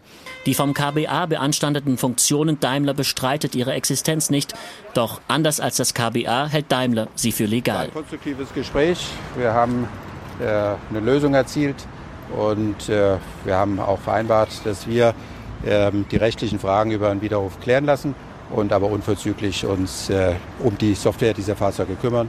Hat Daimler also betrogen oder nicht? Das letzte Wort müssen wohl Gerichte sprechen. Ja. Also find wenn ich, gut, wie der, wie, ich finde gut, wie so ein wie so ein wirklicher Multimillionär, ja, einer unserer Leistungsträger in Deutschland da genervt aus dem Ministerium kommt, denn so ja ja, pff. Ne, so die Sven Plöger Öffnung, die Arme erstmal so, ja guten Tag und so wir haben uns hier geeinigt. Die Gerichte werden noch mal kurz die Einzelheiten klären. Was ich ja ein bisschen bedenklich finde, ähm, Videobotschaften von Ministern. Ja. Das ist ja so dieses, oh, wir müssen jetzt wirklich die Bevölkerung, also wir müssen den Tagesthemen jetzt Futter geben. Richtiges Futter. Sie müssen den Minister sehen, aber keine Rückfragen. Das ist, das ist so der DFB-Style. Ja? ja. Die Firewall hoch, aber Futter geben. Und da merkt man, da, also da wird es dann kritisch. Das haben wir das letzte Mal bei VW, als Winterkorn seine Botschaft gemacht hat, auch per Video, wo man sich fragte, warum? Aha, okay, alles klar. Und jetzt zwei Jahre später drohen alle ins Gefängnis zu müssen. Wenn sich jetzt Hörer natürlich Sorgen machen um unser Land und damit um Mercedes und den Daimler-Konzern, dann macht euch keine Sorgen. Also selbst wenn da hohe Strafen kommen und rechtskräftig werden, Daimler hat vorgesorgt. Ja wird es natürlich auch für die Stuttgarter teuer. immerhin hat der Konzern ja bereits im letzten Geschäftsbericht seine Rückstellungen für rechtliche Risiken aufgestockt auf etwa 17 Milliarden Euro, womöglich nicht ohne Grund. Denn nicht nur in Deutschland sind Strafzahlungen in Milliardenhöhe noch möglich, hinzu kämen weitere Schadenersatzforderungen aus den USA in vergleichbarem Umfang. Ja, darüber haben wir uns schon gewundert. 17 Milliarden. Rechtliche das ist quasi ein Schuldeingeständnis, ne? Mhm. Das ist wirklich zu krass. Und was macht dann unser anderer Vorzeige-Autobauer VW so? In der Dieselaffäre ist gegen VW ein Bußgeld in Höhe von einer Milliarde Euro verhängt worden. Wie die Staatsanwaltschaft Braunschweig mitteilte, ist es eine der höchsten Geldbußen, die jemals in der Bundesrepublik einem Unternehmen auferlegt worden ist. Der Konzern hat die Milliardenbuße auch gleich akzeptiert und kann die Summe auch angesichts von gut 11 Milliarden Euro Gewinn im letzten Jahr stemmen. Zum Vergleich, in den USA hat der Dieselskandal VW bereits 25 Milliarden Euro gekostet. Das deutsche Bußgeld errechnet sich zum größten Teil aus den wirtschaftlichen Vorteilen Teilen, die Volkswagen durch den Einsatz seiner Schummelsoftware eingenommen hat, und es fließt in die Staatskasse. Von der Entscheidung unberührt bleiben nach Aussagen der Staatsanwaltschaft dagegen die laufenden zivilrechtlichen Verfahren, also Klagen geschädigter Autobesitzer, genauso wie die strafrechtlichen Verfahren gegen verantwortliche VW-Mitarbeiter, gegen die unter anderem wegen Softwaremanipulationen, falscher Verbrauchsangaben und Finanzmarktmanipulationen ermittelt wird. Ja, dazu hätte ich mal eine Frage, bei der ich mir auch Audiokommentare wünsche. VW hat ja diese Summe gleich am nächsten Tag überwiesen. Also es war überhaupt gar kein Thema mehr. Es war sofort, ah, ah, okay, abgeschlossen, kein Problem. Eine Milliarde haben wir. So, jetzt stellt sich aber raus, und sie hat es eben auch nur so halb formuliert, naja, das Bußgeld selbst waren also nicht so viel. Also ein Prozent oder so davon war wirklich Bußgeld, der Rest war illegitimer Gewinn abgeschöpft. Jetzt fragt man sich, hat das nicht einen gewissen Vorbildcharakter? Illegitimen Gewinn abzuschöpfen. Ich meine, es gibt auch viele Geschäftsbereiche, in denen wir so ein bisschen sagen, ja, also so, wenn du jetzt so Geld verdienst, müssen wir das leider im Nachhinein nochmal zurückdröseln und das ist nicht dein Geld. Ja, also mir fallen also, ich will jetzt keine nennen, aber mir fallen so ein paar Industrie, vor allem Dienstleistungsbereiche, Internet und so ein, wo wir auch so eine Art illegitime Gewinne, die wir im Nachhinein mal abschöpfen könnten. Aber diese Diskussion wollte wahrscheinlich keiner so führen. Fällt mir auch in der Finanzbranche äh, Finanzbranche, ein, die, genau. Die, die sich so sagen, naja gut, wenn wir im Nachhinein eine Strafe bekommen, die im Grunde geringer ist als den Vorteil, Genau. den wir quasi in der Marktstellung und durch äh, Profite Ja. erreichen, dann ist es das wert. Ja. Ich habe nur noch ein paar O-Töne äh, von, von der ARD. Wir hören mal zum Beispiel Martin Burkhardt. Das ist der ehemalige Vorsitzende des Verkehrsausschusses im Bundestag. Der vergleicht nochmal auf seiner persönlichen Ebene die Enttäuschung im VW-Fall und den mit Daimler. Meine Enttäuschung ist besonders groß, fast noch schlimmer wie bei VW, weil Herr Zetsche uns immer versichert hat in mehreren Veranstaltungen, dass Mercedes-Daimler davon nicht berührt ist. Ja. Ähm, Der SPD, nee. der SPD, die SPD hat noch an das Gute im Autokonzern geglaubt. Ja. Aber ich finde, da kann jetzt eine, ein Anlass für Lernerfahrung drinstecken. Da wird einfach knallhart gelogen. Cem Özdemir, das fand Hallo, ich nein, interessant. nein, nein, nein, nein, nein, Hm. hallo. Dieter Zetsche, der lügt nicht. Nee. Der hat das einfach nicht gewusst. Ja, genau. Der, hat hat das an nicht das Gute äh, im Menschen geglaubt bei sich im Unternehmen. Ja, und dann hat er noch Oder- 17 Milliarden gefunden, die er jetzt macht. Ja. Für den Fall, dass andere ihn nicht so gut verstehen und so. Cem Özdemir ist in welcher Position gerade? Wir wissen es nicht genau, aber er möchte. Karriere im Süden machen oder sowas, ne? Ja, also er möchte gerne nicht Vize, sondern Chef in Baden-Württemberg oder sowas werden. Erbe antreten, keine Ahnung. Also er bringt sich in Position, wir wissen ja, wo er herkommt. Aus Stuttgart. CDU-Spitzenkandidat. Genau. CDU-Spitzenkandidat, bitte. Ja, also er möchte ja im Autoland, im Autobundesland Deutschlands und daher ist ja ganz interessant, wie er so die Sachen sieht. Für die Grünen ist der Rückruf ein erster wichtiger Schritt, aber nicht ausreichend. Ich finde, Bundesminister Scheuer sollte jetzt nicht auf halbem Wege stehen bleiben, sondern sollte konsequent weitermachen. Die blaue Plakette muss jetzt kommen. Es braucht eine Nachrüstung, auch was Hardware angeht. Ja, Darum, äh, darum ja. ist er der zweitbeliebteste Mann, Politiker Mhm. in Deutschland. Für solche klaren Sätze. Ja, aber wie nennen wir das denn, wenn Politiker, und das macht die SPD ja auch gerne, sich hinstellt und einen schon bekannten Talking Point bringt unter zwei Bedingungen. Erstens, er darf nicht überraschen. Zweitens ist völlig klar, er kommt eh nicht. Hardware-Nachrüstung, oh, einfach mal fordern. Aber wohl wissend, dass das nicht passiert. Wo, wo, also wo ist denn jetzt die grüne Seele hier irgendwie? Ja, wir brauchen halt eine Hardware-Nachrüstung. Aha, alles klar. Apropos, apropos Talking Point. Du darfst jetzt nicht verraten, wann das in etwa war, weil sonst der Hörer oder die Hörerin sich ausrechnen kann, welcher Politiker oder Politikerin das war im Interview. Aber ich habe dir doch mal was geschickt vor einer Weile in Sachen Talking Points. Kannst du das mal erzählen?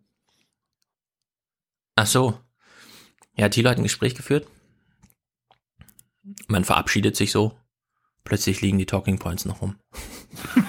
das hatten wir auch schon mal bei Grillo. Äh, Für den das war- gelungenen war, Umgang mit. Das war, der Gast ist gekommen und dann hat der Gast nochmal gesagt, ich muss nochmal auf Toilette, ich bin noch mal eine zwei Minuten weg. Und dann lag da auf einmal Ach so, Papier. vor dem Gespräch hast du das schon Ja, gesagt. Mhm. ja, ja. Ja, man muss auch sagen, die Talking Points waren so ein bisschen zusammengeschrieben in fünf Minuten. Das war irgendwie nicht so. Ja. Das waren, also, das sind wirklich die Antworten auf die Fragen, die eine Tagesschau oder Ja. eine ZDF-Reporterin stellt. Ja.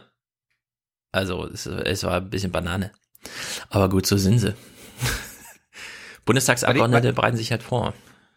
Ich, äh, ich, ich suche das äh, mal ganz kurz raus, Moment. Ja. Äh, das war echt so lustig. Das habe ich echt noch nie erlebt. Das ist sehr selten.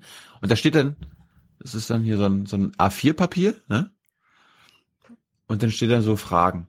Was halten Sie von den Ideen, Grenzen dicht zu machen? Und dann gibt's wirklich Talking Points. Mhm. Wir, wir müssen ein humanes Gesicht zeigen. Wir können nicht die Menschen im Mittelmeer sterben lassen. Ja, Thilo müssen referiert das natürlich gerade alles aus dem Lösungen Kopf. Thilo referiert das gerade aus dem Kopf, weil er die Talking Points natürlich nicht fotografiert. Das wäre ja unhöflich. Nein, natürlich. nee, ich habe mir Notizen gemacht. Mir Notizen. Genau. So, Tagesthemenkommentar zum Thema Diesel. Sabrina Fritz, wir kennen sie jetzt schon so ein bisschen, ich weiß nicht genau, für welche Themen sie sonst immer zuständig ist, aber ähm, sie macht nochmal eine Feststellung, irgendwas, Abgasmanipulation, wie ist denn das jetzt zu bewerten? Die Tricks sind unterschiedlich, aber das Ergebnis ist immer dasselbe. Hinten kommt mehr raus als versprochen. Okay. Es ist der Preis dafür, dass die Deutschen besonders schnelle, schwere und ja auch schöne Autos bauen. Es ist, als wenn einer ständig zu viel Bier kippt und hofft, der Arzt merkt es nicht. Aber jetzt mhm. ist Schluss mit Bauch einziehen. Falsche Abgaswerte sind kein Kavaliersdelikt mehr. Ja, also diesen Satz, ne? Es ist jetzt wirklich kein Kavaliersdelikt mehr. So fast drei Jahre, nachdem das alles bekannt wurde. Hm auf der einen Seite fragt man sich so, äh, ja, war das ein Kavaliersdelikt? Keine Ahnung. Auf der anderen Seite, ist denn schon jemand im Gefängnis? Ja. Also wir haben jetzt Woche eins, in der wirklich mal jemand wegen Verdunklungsgefahr oder sonstigen von so einem Chefposten auch wirklich in U-Haft sitzt. Aber was ist denn hier passiert die letzten drei Jahre? Also jetzt ist kein Kavaliersdelikt mehr. Fragt man sich, äh, Kavaliersdelikt, das heißt, irgendwer hat ein Verbrechen oder so gemacht? Wer denn? Sie verteilt nochmal die Schuld ein bisschen anders als würde ich sagen, es angemessen wäre. Und nun zu uns, liebe Autofahrer. Es ist nämlich nicht so, dass irgendwelche Außerirdischen die Luft verpesten, sondern wir. Wer glaubt, dass es irgendeine Abgasreinigung gibt, die einen tonnenschweren SUV in ein E-Bike verwandelt, glaubt auch, dass der Storch die Kinder bringt. Wir alle müssen umparken. Nicht mehr für jedes vergessene Grillgewürz mit dem Auto in den Supermarkt fahren. Fahrgemeinschaften bilden. In den USA gibt es dafür zum Beispiel extra Fahrspuren. Ja. Das erinnert, das erinnert ja. mich so ein bisschen, wenn äh, bei der FIFA rauskommt, dass da nur korrupte Spitzenleute sitzen, dann wird dir gesagt, ja, aber der Fan ist auch schuld. Ja, vor allem. Der, Fa der Fan guckt ja den Scheiß. Ja, also da muss man erstmal sagen, äh, der Fan wurde hier betrogen, Frau Fritz. Mhm. Ja, also man kann jetzt nicht äh, zu Opa Enno gehen, der äh, sich überlegt, ach, traue ich mich noch zum Anwalt zu gehen, weil es endet ja 2018 meine ja, mein Rechtszugriff äh, auf solche Verträge. Ich habe ja da, äh, also in dem Vertrag hat mir ja VW zugesichert, so und so sind die Abgaswerte. Und jetzt sagt Frau Fritz so, hast du das wirklich geglaubt? Bist du so bescheuert? Ich meine, das stand halt in so einem Vertrag, Frau Fritz, ja. Das ist echter Betrug und nicht hier irgendwie völlig Banane. Und ihren, ihren letzten Hinweis finde ich besonders gut. Ja, wir sollten das so machen wie in Amerika. Also, wenn Amerika jetzt zum Vorbild für gute Verkehrspolitik gemacht wird, ne, kann man Tagesthemen-Kommentare einfach nicht mehr ernst nehmen. Nur weil es da eine extra Spur gibt äh, für Leute, die dann zur Arbeit fahren, die dann mal jemanden mitnehmen und so ist Pooling, aber das kann einfach nicht.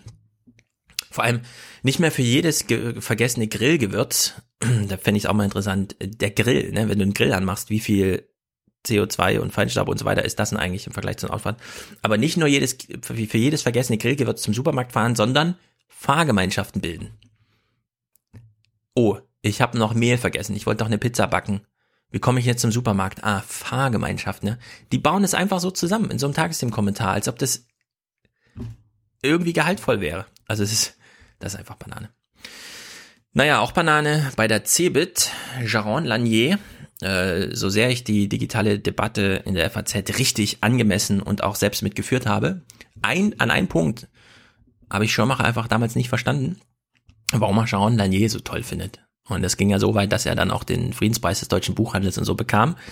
Das, ich habe jedenfalls. Das ist, der, das, ist der, der sagt, so Social Media ist gefährlich und hört auf damit. Und so. Ja, gibt's ja mittlerweile viele, aber das ist so der Typ, genau.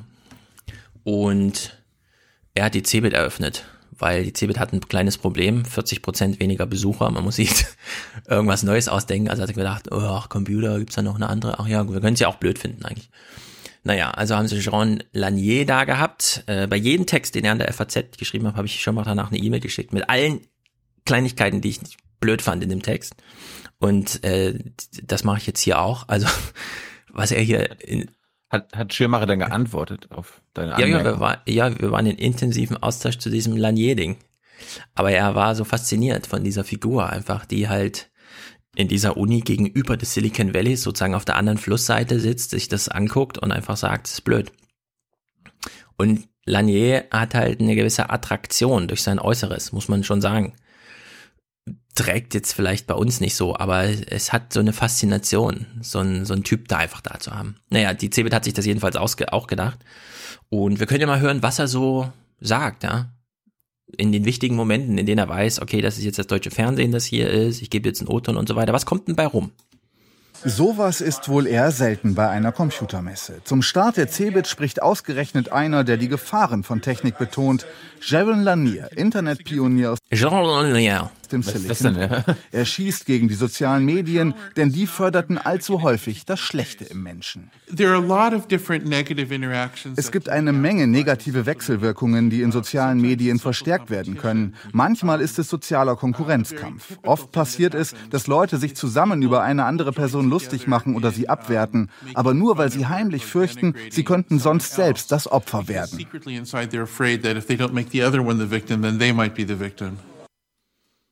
Ja, also angenommen, es gibt einen Podcast, in dem man sich so O-Töne einfach mal ausführlicher anhört, statt sie so wegsenden zu lassen. Also manchmal tratschen Menschen miteinander. Und viel davon passiert auch, weil Menschen die Hoffnung haben, dass wenn sie selber aktiv über andere Menschen tratschen, selbst nicht diejenigen werden, über die in anderen Gesprächen getratscht wird. Und das ist jetzt seine Botschaft. Versteht das jemand? Ja, ich, ich glaube, er wollte einfach nur sagen, Schlimm ist das und schade. Schade auch für Deutschland. Ja, also wenn man sich mal anguckt, Andrew Keen zum Beispiel, ne, den wir hier auch schon gehört haben. Gleiches Alter, gleiche Kohorte sozusagen, gleiches Denken, aber wie viel Substanz und Feuer da drin steckt, ja. Und dann dieses Lanier-Ding, ich verstehe das einfach nicht. Witzig fand ich aber bei den Tagesthemen, ihnen ist so ein kleiner Witz passiert, sie haben einen O-Ton. Und zwar von Harald Melzer. Oh. Nicht Melzer Harald oder Welzer? Melzer. Harald Melzer. Ist natürlich ein völlig unbekannter Cebit-Besucher, der aber Harald Melzer heißt und vielleicht hat er was zu sagen, weil Harald Melzer, Harald Welzer, keine Ahnung, wir hören mal. Das ist wirklich sehr witzig. Es ist vielleicht auch was fürs Soundboard. Nichts ist für free und wenn du irgendwas konsumierst, was du, wofür du nicht bezahlst, dann muss irgendjemand dafür bezahlen und dafür gibst du irgendetwas her. Ja, sehr gut. Der erinnert Harald mich an den Melzer. Opa hier, ne? Der erinnert mich an den hier. Schaltet eure Handys ab, klotzt sich in die sozialen Medien rein, weil das ist wie Heroin und zersetzt eure Gehirne. Das bringt nichts und andere verdienen da noch Geld dabei. Da steht übrigens Harald Metzler. Ach, Messler. Na gut, okay. Harald Melzer, Harald Messler. Er hat jedenfalls diesen Punkt, den man jetzt Jean Lanier äh, zuschreiben kann. Wenn du für nicht, also wenn du nicht dafür bezahlst, dann bist du das Produkt. Ist ein schöner T-Shirt-Spruch, stimmt absolut für alle dies, diese Silicon Ja, Valley aber- Sachen, finde ich gut. Gilt das denn auch für den gemeinen Aufwachenhörer oder die Hörerin? Weil 99 Prozent, ne? 1 Prozent. Naja, für uns gilt's nicht, weil wir verkaufen ja niemanden. Wir, wir, wir verkaufen euch keine Erdnüsse, wir verkaufen euch nicht an die Erdnussproduzenten. ist einfach gut. Ja, das könnten wir machen. Ich würde ja gerne, dass wir für Matratzen-Olli Werbung machen. Für Erdnussbutter. Erdnussbutter, Matratzen, was braucht man noch so? Wir können Werbung für Wasser machen, so wie Harald Schmidt, gutes deutsches Wasser. Ich sag ja zu deutschem Wasser. Uh. Wasserhahn auf, zack, fertig. Naja. Wollen Ich hätte, äh, wo, wir bei, wo wir bei digital sind, nochmal ein paar Sachen Mhm. abfrühstücken. Äh, Breitbandausbau, der Ach so, warte, apropos, apropos digital. Cyber, Cyber, Cyber, Cyber, Cyberangriff, Cyber, Cyber, Cyber, Cyber, Cybersicherheit. Da gibt es gute Nachrichten. Die deutschen Städte und Landkreise haben bisher nur einen kleinen Bruchteil der Fördermittel für den Ausbau des schnellen Internets abgerufen. Rund 3,5 Milliarden Euro hat der Bund seit 2015 für Projekte genehmigt. Tatsächlich geflossen seien bis Ende Mai aber nur knapp 27 Millionen Euro. Das geht aus einer Antwort des Bundesverkehrsministeriums auf eine Anfrage der Grünen hervor. 3,5 Milliarden Euro Budget und Mhm. 27 Millionen Euro sind bisher nur geflossen. Ja, ist doch mal eine tolle Quote. Wow. Ah, das ist so traurig, ja. Das ist noch nicht mal ein Prozent. Nee. Wenn ich jetzt nicht äh, doof bin. Es ist auf jeden Fall zu wenig. Ähm, es geht aber voran. Wir sind immer noch Spitzenreiter in Europa. Die Lösung flächendeckender Ausbau von schnellen Glasfaserkabeln. Zum Vergleich in Spanien etwa liegt der Anteil von Glasfaserkabel bereits bei 53 Prozent, in Deutschland dagegen gerade mal bei 7 Prozent. Ja. Oh, sorry. Irgendwer, ich glaube Anke Dunschelberg oder so, hat zuletzt eine Karte von Norwegen getwittert. In der wurden mal alle mit 1 Gigabit angeschlossenen Haushalte eingemalt. Das ganze Land ist grün. Ja. Die, die letzte Holzhütte irgendwo ist noch grün markiert mit, ja, auch hier hast du dein Gigabyte. Mhm. Und dann hier Frankfurt, ich habe 20 Mbit Upload. In Frankfurt am Main. Neben dem größten Internetknoten der Welt, der ist 10 Kilometer von hier. Acht, vielleicht sieben, sechs Kilometer. Hanauer Straße. Das ist wirklich, das kann man sich gar nicht vorstellen. Das ist so, als würden wir irgendwie israelische Verhältnisse beim Wasser haben. Ja, du machst die Dusche auf und es tropft nur so ein bisschen, weil mal wieder irgendwo so ein Konflikt und so weiter ist. Apropos Konflikt. Wir bleiben im Nahen Osten. Da gab es nämlich eine interessante Entwicklung. Wir haben ja mitbekommen, dass im Irak letztens völlig demokratische Wahlen stattgefunden haben. Mhm. Und dass dort eine Fraktion gewonnen hat, die irgendwie hätte nicht gewinnen sollen. Also sagen wir mal so, äh, es hat nicht der Kandidat gewonnen, der pro-amerikanisch ist. Was passiert dann? In der irakischen Hauptstadt Bagdad hat heute ein Feuer gewütet, das politische Sprengkraft birgt. Denn es traf ein Gebäude, in dem Stimmzettel der hochumstrittenen Parlamentswahl lagerten. Hm. Wegen massiver Betrugsvorwürfe sollten sie neu ausgezählt werden.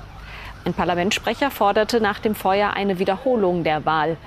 Bei der Abstimmung am 12. Mai hatte überraschend das Bündnis von Schiitenführer Sadr gewonnen.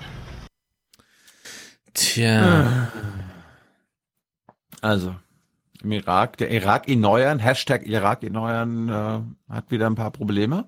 Mhm. Äh, wir kommen mal zum anderen Hashtag, SPD erneuern. Was gibt's da so? Ja, bleiben wir dann auch dabei? Weil dann können wir gleich zu Bali umschwenken dann.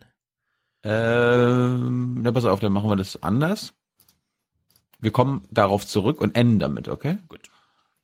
Ähm, es gab nämlich noch was vermelden. Ähm, Schloss Bellevue, glaube ich, war ein Kriegsverbrecher zu Gast. Woo!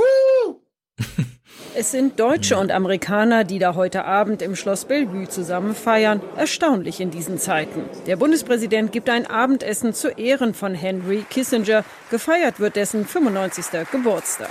Beide, Kissinger und Steinmeier, waren Außenminister ihrer. Ja, aber Frank-Walter Steinmeier hat als Außenminister auf jeden Fall einen ganz guten Job gemacht im Vergleich zu Henry Kissinger. naja. Ein, ein Massenmörder ist. Ja, aber Steinmeier hat er eben auch. Könnt ihr mal nach Guantanamo fahren und dieses, diesen Typ verhören? Ja. Die Amerikaner haben gesagt, die helfen euch gerne, falls er nicht antwortet. Junge Naiv mit Murat Konatz ja. äh, sehr zu empfehlen, aber da war er nicht Außenminister. Ich wollte jetzt korrekt bleiben. Äh, ich finde das immer faszinierend, wie sie ihn dann doch immer wieder empfangen. Ja? Also er kriegt immer sein Bild mit Merkel, wie er im Büro sitzt und sie sich gegenüber irgendwas und so tuscheln. Aber auch sowas hier, ja, gleich so Staatsbankettmäßiges Auftafeln in Räumen, die sonst gar nicht zum Essen gedacht sind und so. Ja. Also ich, ich verstehe nicht, wie man mit Kissinger sich in irgendeiner Weise nur abgeben kann. Also das ist ja mittlerweile äh, historischer Fakt, dass er da für Flächenbombardements oder wie du sagen würdest, Carpet Bombings verantwortlich war. Ja. Es waren andere Zeiten damals, oder Hans ah. Das weißt du doch auch. ja, da war das noch ganz normal. My resolution, airstrikes. Bomb them. Bomb them Keep bombing them, bomb them again and again. Das war Henry Kissinger. Äh, dann gibt's noch gute Nachrichten aus dem Balkan. Des Landes. Mhm. Im jahrelangen Streit um den Staatsnamen Mazedoniens hat das Land eine Einigung mit dem Nachbarn Griechenland erzielt. Der neue Name laute Republik Nordmazedonien, gab der griechische Ministerpräsident Tsipras bekannt. Damit könne das Land nicht mehr mit dem antiken griechischen Mazedonien verwechselt werden. Und als Gegenleistung für die Namensänderung sperre sich Athen nicht mehr gegen den Beitritt dieser Republik Aufnahme von EU-Beitrittsverhandlungen. Ist doch schön. Ja, das ist vor allem so ein Ding, das haben wir gar nicht mitbekommen, dass überhaupt so ein Streit ist. Plötzlich haben die ja. den gelöst und dann heißt es gleich, wieso kriegen die jetzt nicht einen Friedensnobelpreis? Und man ja. liest dann so und denkt, ah, okay, von mir aus. Verrückt. Gut, kommen wir zum äh, Thema, wo auch der Bundespräsident Fan von ist. Ja. Ich bin frustriert, ich bin genervt, ich bin empört.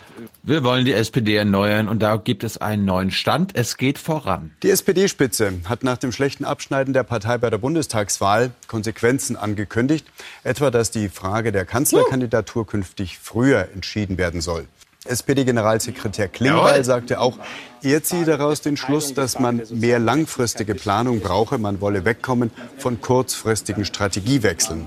Zudem gehe es um eine neue Führungskultur und mehr Offenheit. Ja, den Tagesthemenclip dazu müssen wir nicht gucken. Er war, war quasi wortgleich, bis auf eine Ergänzung. Niemand wusste, wofür die Partei steht. Ähm, also das, das mit dem Kanzlerzeitpunkt habe ich nicht verstanden. Sie haben, Sie haben, das ist, ja die, das ist die Absurdität, ja. Also Ja, sie wollen Sie SPD haben erneuern im- und wollen ein halbes Jahr vorher den Kanzler noch, also Ja. noch, noch früher präsentieren. Sie haben im Januar Martin Schulz vorgestellt. März, April lag der bei 35 Prozent. Danach ist er abgestürzt. Was wollen die denn noch früher? Ihre, und das ist eben das Problem, niemand weiß, wofür sie steht. Lügen Leute einfach hinstellen, die dann sagen, ja, wir sind gegen, was weiß ich, Martin Schulz hat diese Rede in Bielefeld gehalten zum Thema Arbeit. Befristung, zack, schaffen wir alles ab. Ja, und dann im Bundestag, äh, ja, pf, nee, können auch jetzt nicht so einen linken Antrag mitmachen. Bei Ehe für alle trauen sie es auch, ja, aber hier nicht. So, und das ist einfach, ich habe das nicht verstanden. Äh, Meine Logik wäre doch, die SPD sollte mal schön, ja, die CDU, CSU sich streiten lassen und wenn dann ein Neuwahltermin stattfindet, acht Wochen vorher plötzlich ein Zauberer, bei dem die alle noch denken, ach, endlich mal eine Alternative, bevor sie mitkriegen, was das für einer ist, das wäre ein guter Zeitpunkt. Aber jetzt zu sagen, wir haben ihn zu spät vorgestellt, hätten sie wenig ehrlich, äh, wenigstens ehrlich gesagt, der Sigmar Gabriel hat ja hier so einen Selbstläufer draus gemacht, hat es einfach selber gemacht, anstatt im Gremien zu beauftragen damit und so weiter, sondern er hat eben einfach Martin Schulz ins Feuer gestellt und ihn dann allein gelassen, ja, dann wäre das wenigstens ehrlich, aber einfach nur den Zeitpunkt zu kritisieren, das fand ich total Banane jetzt irgendwie, völlig. Aber das ist halt äh, Lars Klingbeil, ne? Ah, der Clip war so leise jetzt, was hast du gespielt? Ja. Okay, also für den, ich kann jetzt nicht jeden Clip heute nacharbeiten. Für den Fall, dass ihr ein paar nicht gehört habt, ich setze mich vor der nächsten Aufnahme mit Thilo nochmal ran und dann drehen wir das nochmal ein bisschen lauter und so. Gut. Das ist vielleicht, vielleicht auch Ophonic oder so, wer weiß. Ja. Also auf Wenn, muss man äh, ein als- bisschen Sound mitliefern, damit die das lauter Als, machen Kom können. als Kompensation nochmal den ehemaligen SPD-Gottkanzler. Ja, wissen Sie, äh, da kann ich nichts mehr zu sagen. Da fällt einem nichts ein. Gut. Vielleicht, vielleicht sollte ich mal mit Martin Schulz über SPD erneuern reden. Ja. Wenn, wenn er Zeit hat, er ist jetzt, er ist jetzt wieder virulent. Er war bei Maybrit Illner, habe ich gesehen. Im Ernst? Oh. Gestern, ja. Ich guck, die Talkshows gucke ich ja nur. Nee, also Christopher Lauer hat gestern, Christopher Lauer hat gestern einen sehr guten Nachruf geschrieben, fand ich. Auf die Talkshows in der Zeit. Gibt nicht mehr dazu zu sagen. Hoffentlich verschwindet das einfach. Die Talkshows, die bei Pro7 liefen, die waren auch irgendwann weg, als sie blöd waren. Vielleicht ist das ja das Schicksal jetzt auch. Aber es ist eben tatsächlich einfach Sendematerial, ja. Da hat Hans eben auch recht bei dem, was wir da besprochen haben bei 300. Also Lars Klingbeil, der jetzt die große SPD-Erneuern Aufarbeitung macht, hat ja eine Vorgängerin im Amt des, der SPD Sek äh, Generalsekretärin D, oder wie es heißt. Katharina Barley. Und ich habe ja euch schon gesagt, ich habe diesen Podcast gehört. Drei Stunden 37 oder so, keine Ahnung. Da ist man natürlich schon mal stolz auf einen langen Podcast, ne? Sind wir auch immer mal ein bisschen. Zumindest wenn man Tilos Tweets dazu liest. Bei der Zeit waren sie jedenfalls auch sehr stolz. Also gucken wir uns das Ergebnis doch mal an. Katharina Barley, relativ am Anfang noch und äh, sie verhöhnt gleich mal alle ihre Wähler. Ja? Also wer sich jetzt fragt, wieso klappt das bei der SPD nicht? Warum gilt sie als Umfaller und Lügen-SPD und so weiter? Katharina Barley braucht dafür 36 Sekunden, um das zu erklären. Ja? Also wir hören mal rein. Es ist wirklich augenöffnend. Wie gesagt, wir haben, wir haben nicht das Paradies auf Erden. Wir, wir können derzeit nicht jedem Rentner zweieinhalbtausend Euro auszahlen. Und, Hm. und auch nicht jedem Menschen. Hm, Jochen Wegner sitzt da, ja, wir haben nicht Geld für, also 2000 Euro für Rentner. Mm, mm, haben wir nicht. Menschen Arbeit verschaffen, Hm. von der er leben kann. Hm. Das ist wahr. Hm. Aber wir sind erstens, wenn man es vergleicht mit anderen Ländern und zweitens auch in dem Weg, den wir nehmen, auf einem guten Weg, finde ich. Hm. Und, und mein Ansatz wäre auch immer, wenn ich damit nicht zufrieden bin, verdammt nochmal, dann versuche ich auch selber es ein Stück weit besser zu machen. Das ist so ein bisschen aus der Mode gekommen, habe ich den Eindruck. Oh Mann, das ist jetzt ungerecht. Sorry. Ja, also wir führen uns das nochmal vor Augen. Sie dröhnt ist, ein bisschen bei mir. Kannst du ist es zu laut? Oh, ich kann es ein bisschen ja. leiser machen. Also sie ist, sie ist SPD-Generalsekretärin und äh, sagt dann so, ja, ja, wir, leider können wir es nicht für jeden perfekt machen, aber ich glaube, wir sind auf einem guten Weg und so weiter. Ich meine, wenn man sich das mal vergleicht, ja, die deutsche Angst ist so groß, dass mittlerweile fast die Hälfte, also es fehlen nur noch zwei, drei Prozent der Studenten entgegen ihrer eigenen Vorlieben zum Teil MINT-Fächer studieren, weil sie hoffen, Ingenieure, Naturwissenschaft, Technik, ja, das, ich will Informatiker werden, weil ohne Computer bin ich doch nichts. Wie soll ich das meiner Oma erklären? So, Kinderwünsche sind heute so weit nach hinten geschoben, dass quasi jede Hälfte, also die Hälfte aller Schwangerschaften äh, Risikoschwangerschaften sind, ja, nach diesem medizinischen äh, Ding. So. Das ganze Land pendelt wie blöde hin und her, steht den ganzen Tag im Stau. Der Trend geht zum Zweit- und Drittjob. Ja, Drogenkonsum hoch wie nie. Vereinsnachwuchs mittlerweile völlig weggestorben. Ja, G8, G9 Umstellung. Nachbarschaften entstehen gar nicht erst in Großstädten. Und dann sagt Katharina Barley das her. Ich wiederhole es nochmal.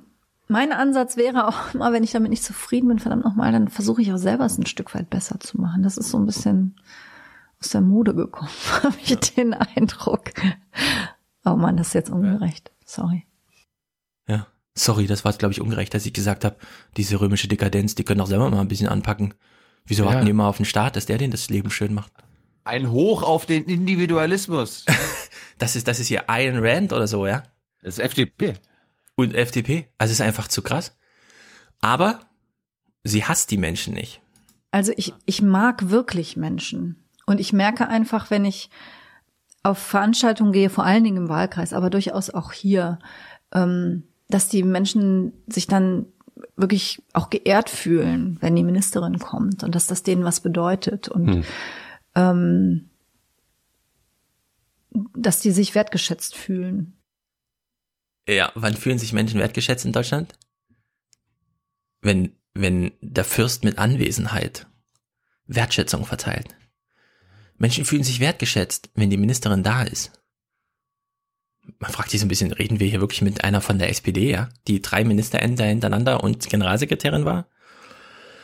Naja, wie füllt man eigentlich drei Stunden plus Podcast, ja? Was muss man da so, ja, solche Sätze zum Beispiel? Ähm, ich war schon ähm. immer ein sehr, sehr offener Mensch. Mhm. Ich habe immer schon gerne irgendwie Leute kennengelernt und, und pff, sozial. Sozial? ähm, ähm, sozial. Ich war schon immer ein offener Mensch. Also ähm, mach mich hier. Mach, ähm, machst du das ähm, oder war das Jochen? Wir können ja noch mal hören. Ich würde glaube, oh. ähm, ich war schon immer ein sehr, sehr offener Mensch. Ich habe immer schon gerne irgendwie Leute kennengelernt und, und pff, sozial. ähm, ja, das war der Clip, ich habe nicht reingesprochen. Das warst du, das warst du. Ja. mhm. Also so läuft's also ab, ja. Man hat so sehr viel mhm. Denkerpausen. Ich war schon immer ein offener Mensch. Sozial, ja. Jetzt verstehe ich auch, warum du das in dreifacher Geschwindigkeit gehört hast. Und die Pausen rausnehmen musste auch. Also das bringt wirklich viel. Barley über Katharina Barley. Und man fragt sich, warum versteht sie das mit diesem Hartz-IV-Problem nicht? Ich würde, glaube ich, gar nichts anders machen in meinem ah. Ja? Echt. Ich, ich habe so ein tolles Leben. Ich bin so froh. ganz, ganz reiches ähm, Leben. Ich, so, ich bin ich, sehr dankbar. Ich, Achso. Ich dachte, sie meint ganz, ganz reich ist sie jetzt, aber. Ja. Ich, ich bin sehr, sehr froh mit dem Leben, das ich führe und das ich geführt habe bisher. Ja, das ist mir auch gestern wieder aufgefallen. Und alle diesen Stress jetzt mit Trump und die Kinder und so weiter. Du hast im Fernsehen ausschließlich Nachrichtenmenschen, Menschen vor der Kamera, die komplett ausgesorgt haben. Die haben ihre 700.000 Euro Immobilie dastehen, äh, die haben ihr Auto fertig, da ist alles fertig, ja. Und die erzählen dann so, oh ja, müssen wir mal gucken, wie die Daily Soap mit Merkel so weitergeht. Das ist mir eigentlich egal. Ja, das ist immer so, die halt. Und das, dass das bei Bali hier, wenn sie nur mal ein bisschen länger als drei Minuten am Stück redet, ja, sich so niederschlägt. Also ich habe ein super reiches Leben, keine Ahnung, ich halt morgens zur Arbeit und gehe ich wieder nach Hause, ist mir eigentlich egal. Ich frage mich, warum können die anderen nicht auch mal ein bisschen Verantwortung für ihr Leben übernehmen? Ja, also das ist so ihre Herangehensweise irgendwie. Völlig ja, so gut. Ja. Ja, jetzt kriegt sie hier mal eine Frage, vor der wir so denken, äh, es ist ja, na gut, irgendwie müssen wir die Zeit halt füllen. Wir hören mal, wie Katharina Bali auf diese Frage reagiert. Ist es eine bestimmte Art von Mensch, die Jurist wird, wollte ich eigentlich fragen. Also Sie stellen wirklich gute Fragen. Ja, äh, sich dann wirklich gut fragen. Das ist so ein Moment, wo sie aufblüht im Podcast, ja, in drei Stunden, weil so, oh, das ist ja mal eine geile Frage. Werden eigentlich bestimmte Menschen Juristen? Ja, nur super erfolgreiche, die ihr Leben voll im Griff haben. Jetzt, also normale Menschen äh, ähm, werden Jur äh, was für Menschen werden Jurist, war die Frage jetzt, ja. Jetzt shiften Sie so ein bisschen um. Sie sind ja auch Politikerin, Frau Barley. Was, wie sind so in der Politik? Diese Tatsache, dass bestimmte Menschen besonders in die Politik streben, nicht auch eine Schwäche des Systems. Es ist nicht so, dass diese Frage noch nie gestellt wurde, aber fehlen da nicht, ich weiß es nicht, Schreiner. Also bei den Da lacht er gleich, ne? Fehlen im Bundestag eigentlich Schreiner? So als wäre das nicht eine wirklich super ernste Frage, wenn man sich den Bundestag mal anguckt, der fast 700 Menschen stark ist und in dem sechs Menschen mit naturwissenschaftlich-technischem Hintergrund beruflich Also, arbeiten. Anwälte, Juristen sind die besseren Menschen und Ja, wahrscheinlich. auch die besseren Politiker. Ja, also es ist wirklich dramatisch, ja. Jetzt hören wir mal, wie Sie so darüber reden. Selbstständigen, bei den Selbstständigen ist es wirklich ein Problem. Ähm, Das hat natürlich was mit deren Lebenssituation zu tun und dem System, wie wir Abgeordnete absichern. Also Hm. jemand, der selbstständig ist, ein kleiner Selbstständiger, Hm. ähm, für den ist es natürlich eine, die Frage, ob man, ob man den Betrieb entweder verkauft oder ob der so viel trägt, dass man davon einen Fremden einstellen kann. Das ist eine, eine existenzielle Entscheidung. Hm. Weil, ich meine, wenn man sich das anguckt, ich kenne jetzt ganz, ganz viele, die mit mir angefangen haben, die sind jetzt wieder raus, also nach vier Mhm. Jahren. Und von denen haben auch viele keinen Job im Moment. Also Ja. das ist schon auch eine Frage von Existenz. Ja, äh, glaubt jetzt bitte keiner, man hat hier wirklich mal nachgehakt und wo ist denn das Problem? Ach so, im Bundestag, also die Voraussetzung für im Bundestag Abgeordneter zu sein, ist ein abgesichertes Leben. Aha, das ist ja mal eine interessante Feststellung. Könnte man darüber mal drei Stunden Podcast machen? Dass im Bundestag im quasi nur Leute arbeiten, die sich erstens im Bundestagswahlkampf mit 50.000 Euro privat leisten können und die auch so abgesichert sind, dass sie eben, ja, im Bundestag sitzen einfach nur Winner. Und wir wissen, wer in Deutschland gewinnt, nämlich äh, soziale Herkunft entscheidet.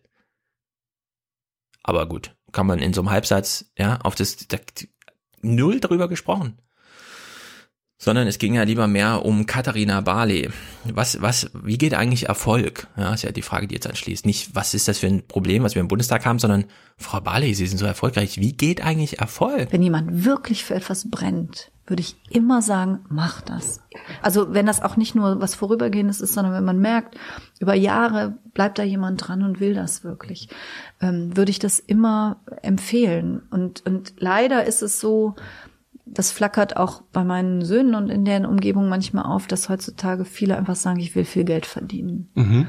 Und dann sage ich immer, du wirst viel Geld verdienen, wenn du richtig gut bist in dem, was du tust. Komm in, und du das wirst, komm in den Bundestag. Ja.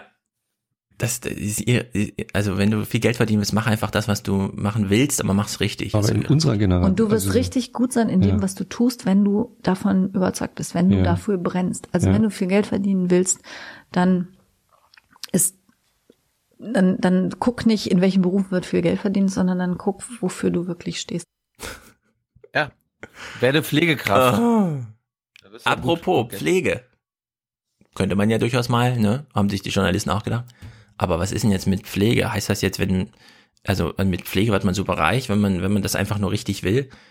Ja, also ich meine, Sie als Berufsberaterin, ja, für irgendwelche, was weiß ich, Migrantenkinder, die dann so gerade über Ach und das Abitur gegen ihre Eltern angekämpft haben.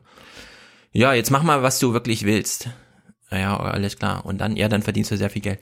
Was ist denn jetzt mit Pflege, ja? Ist ja jetzt eine berechtigte Frage. Was ist denn jetzt mit der Pflege in dieser Ideologie, die Katharina Barley hier drin hat? Aber es gibt Menschen, die, die einfach wahnsinnig gerne ähm, pflegen. Dann kann man, äh, dann können So, jetzt hören wir uns mal ihre Logik an, ne? Thema ist gesetzt mit, es gibt halt Menschen, die gerne pflegen. sie jetzt sagen, ja, da Wahnsinn, wird aber wa- wahnsinnig gerne pflegen. Wahnsinnig gerne pflegen. dass man gar nicht viel Geld verdient. Aber Hm. wenn man in der Pflege ist, dann kann man sich weiterbilden, dann kann man sich selbstständig machen, dann kann man, ähm, dann kann man einen eigenen Pflegedienst irgendwann auch aufbauen. Also es, es schließt sich ja nicht aus. Bla bla bla.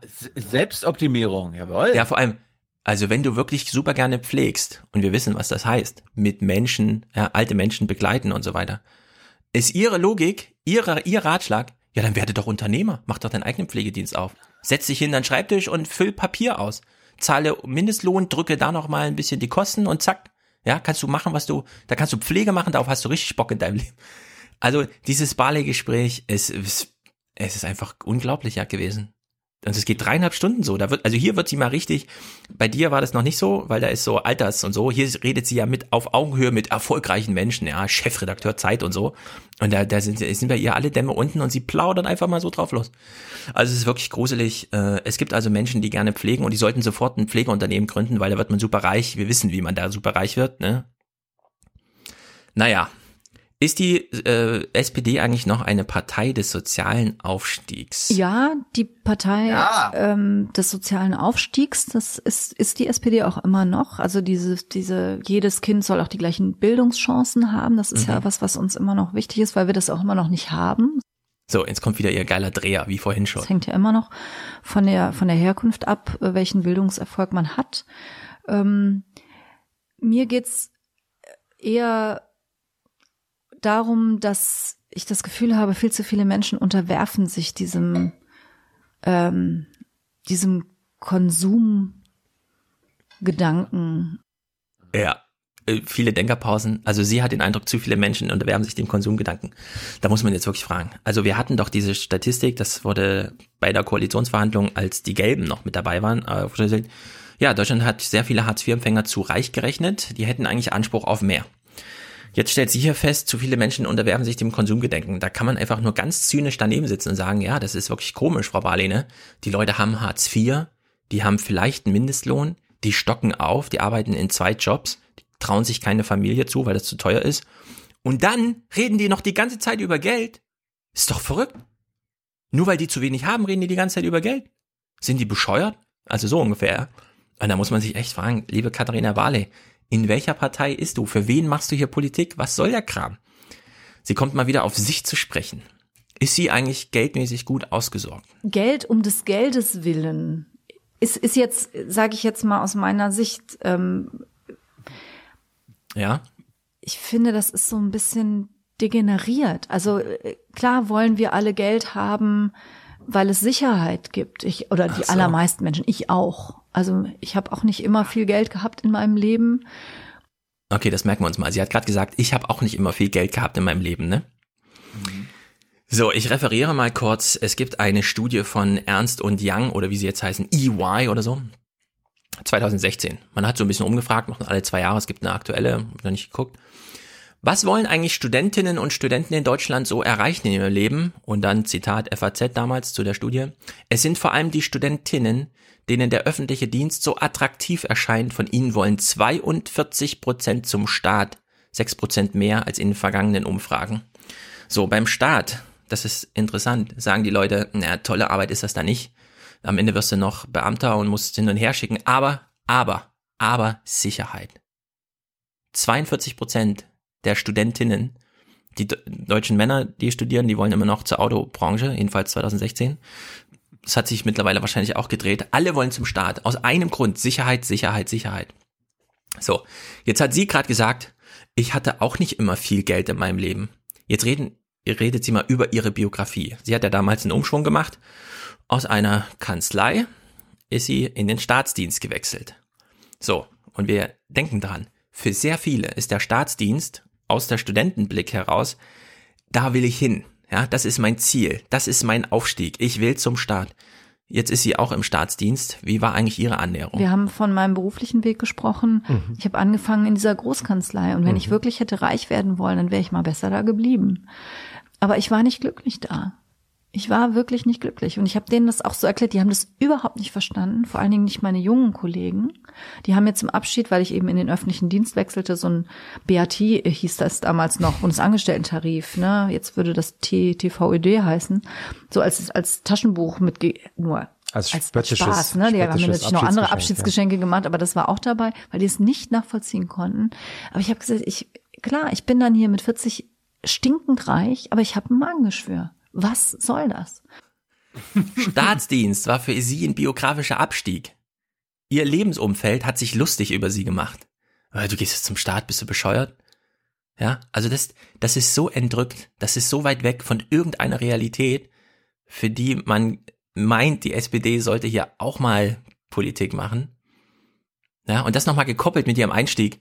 Ja, also ich finde, die Leute sollten doch selbst mal, ich weiß, das ist jetzt gemein, sorry, aber die Leute sollten doch selbst mal auch gucken, was sie machen können. Die können doch nicht nur auf die Politik warten, ja, wenn sie unzufrieden sind. Also Katharina Barley, das ist, das ist einfach gruselig. Letzter Clip. Ja, ja gut. Letzter Clip. Ähm, sie, sie macht ein Versprechen. Wir wissen, sie ist nicht SPD-Chefin, das ist eine andere.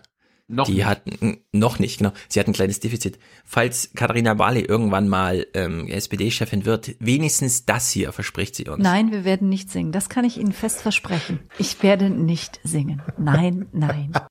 Ja, hahaha, nach dreieinhalb Stunden äh, Ayn Rand-Ideologie kommt dann noch, ach, ach singen werde ich nicht. oh ja, und dann sind alle fröhlich auseinandergegangen. Also ehrlich gesagt, ich war schockiert. Ich bin immer noch schockiert.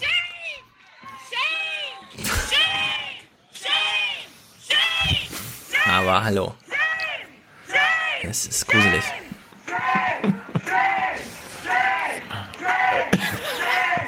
Ja. Gut, jetzt. So, wollen wir jetzt über Trump und die Kinder reden? Wir haben noch eine Viertelstunde, ja. Okay. Also wir haben das alle mitbekommen.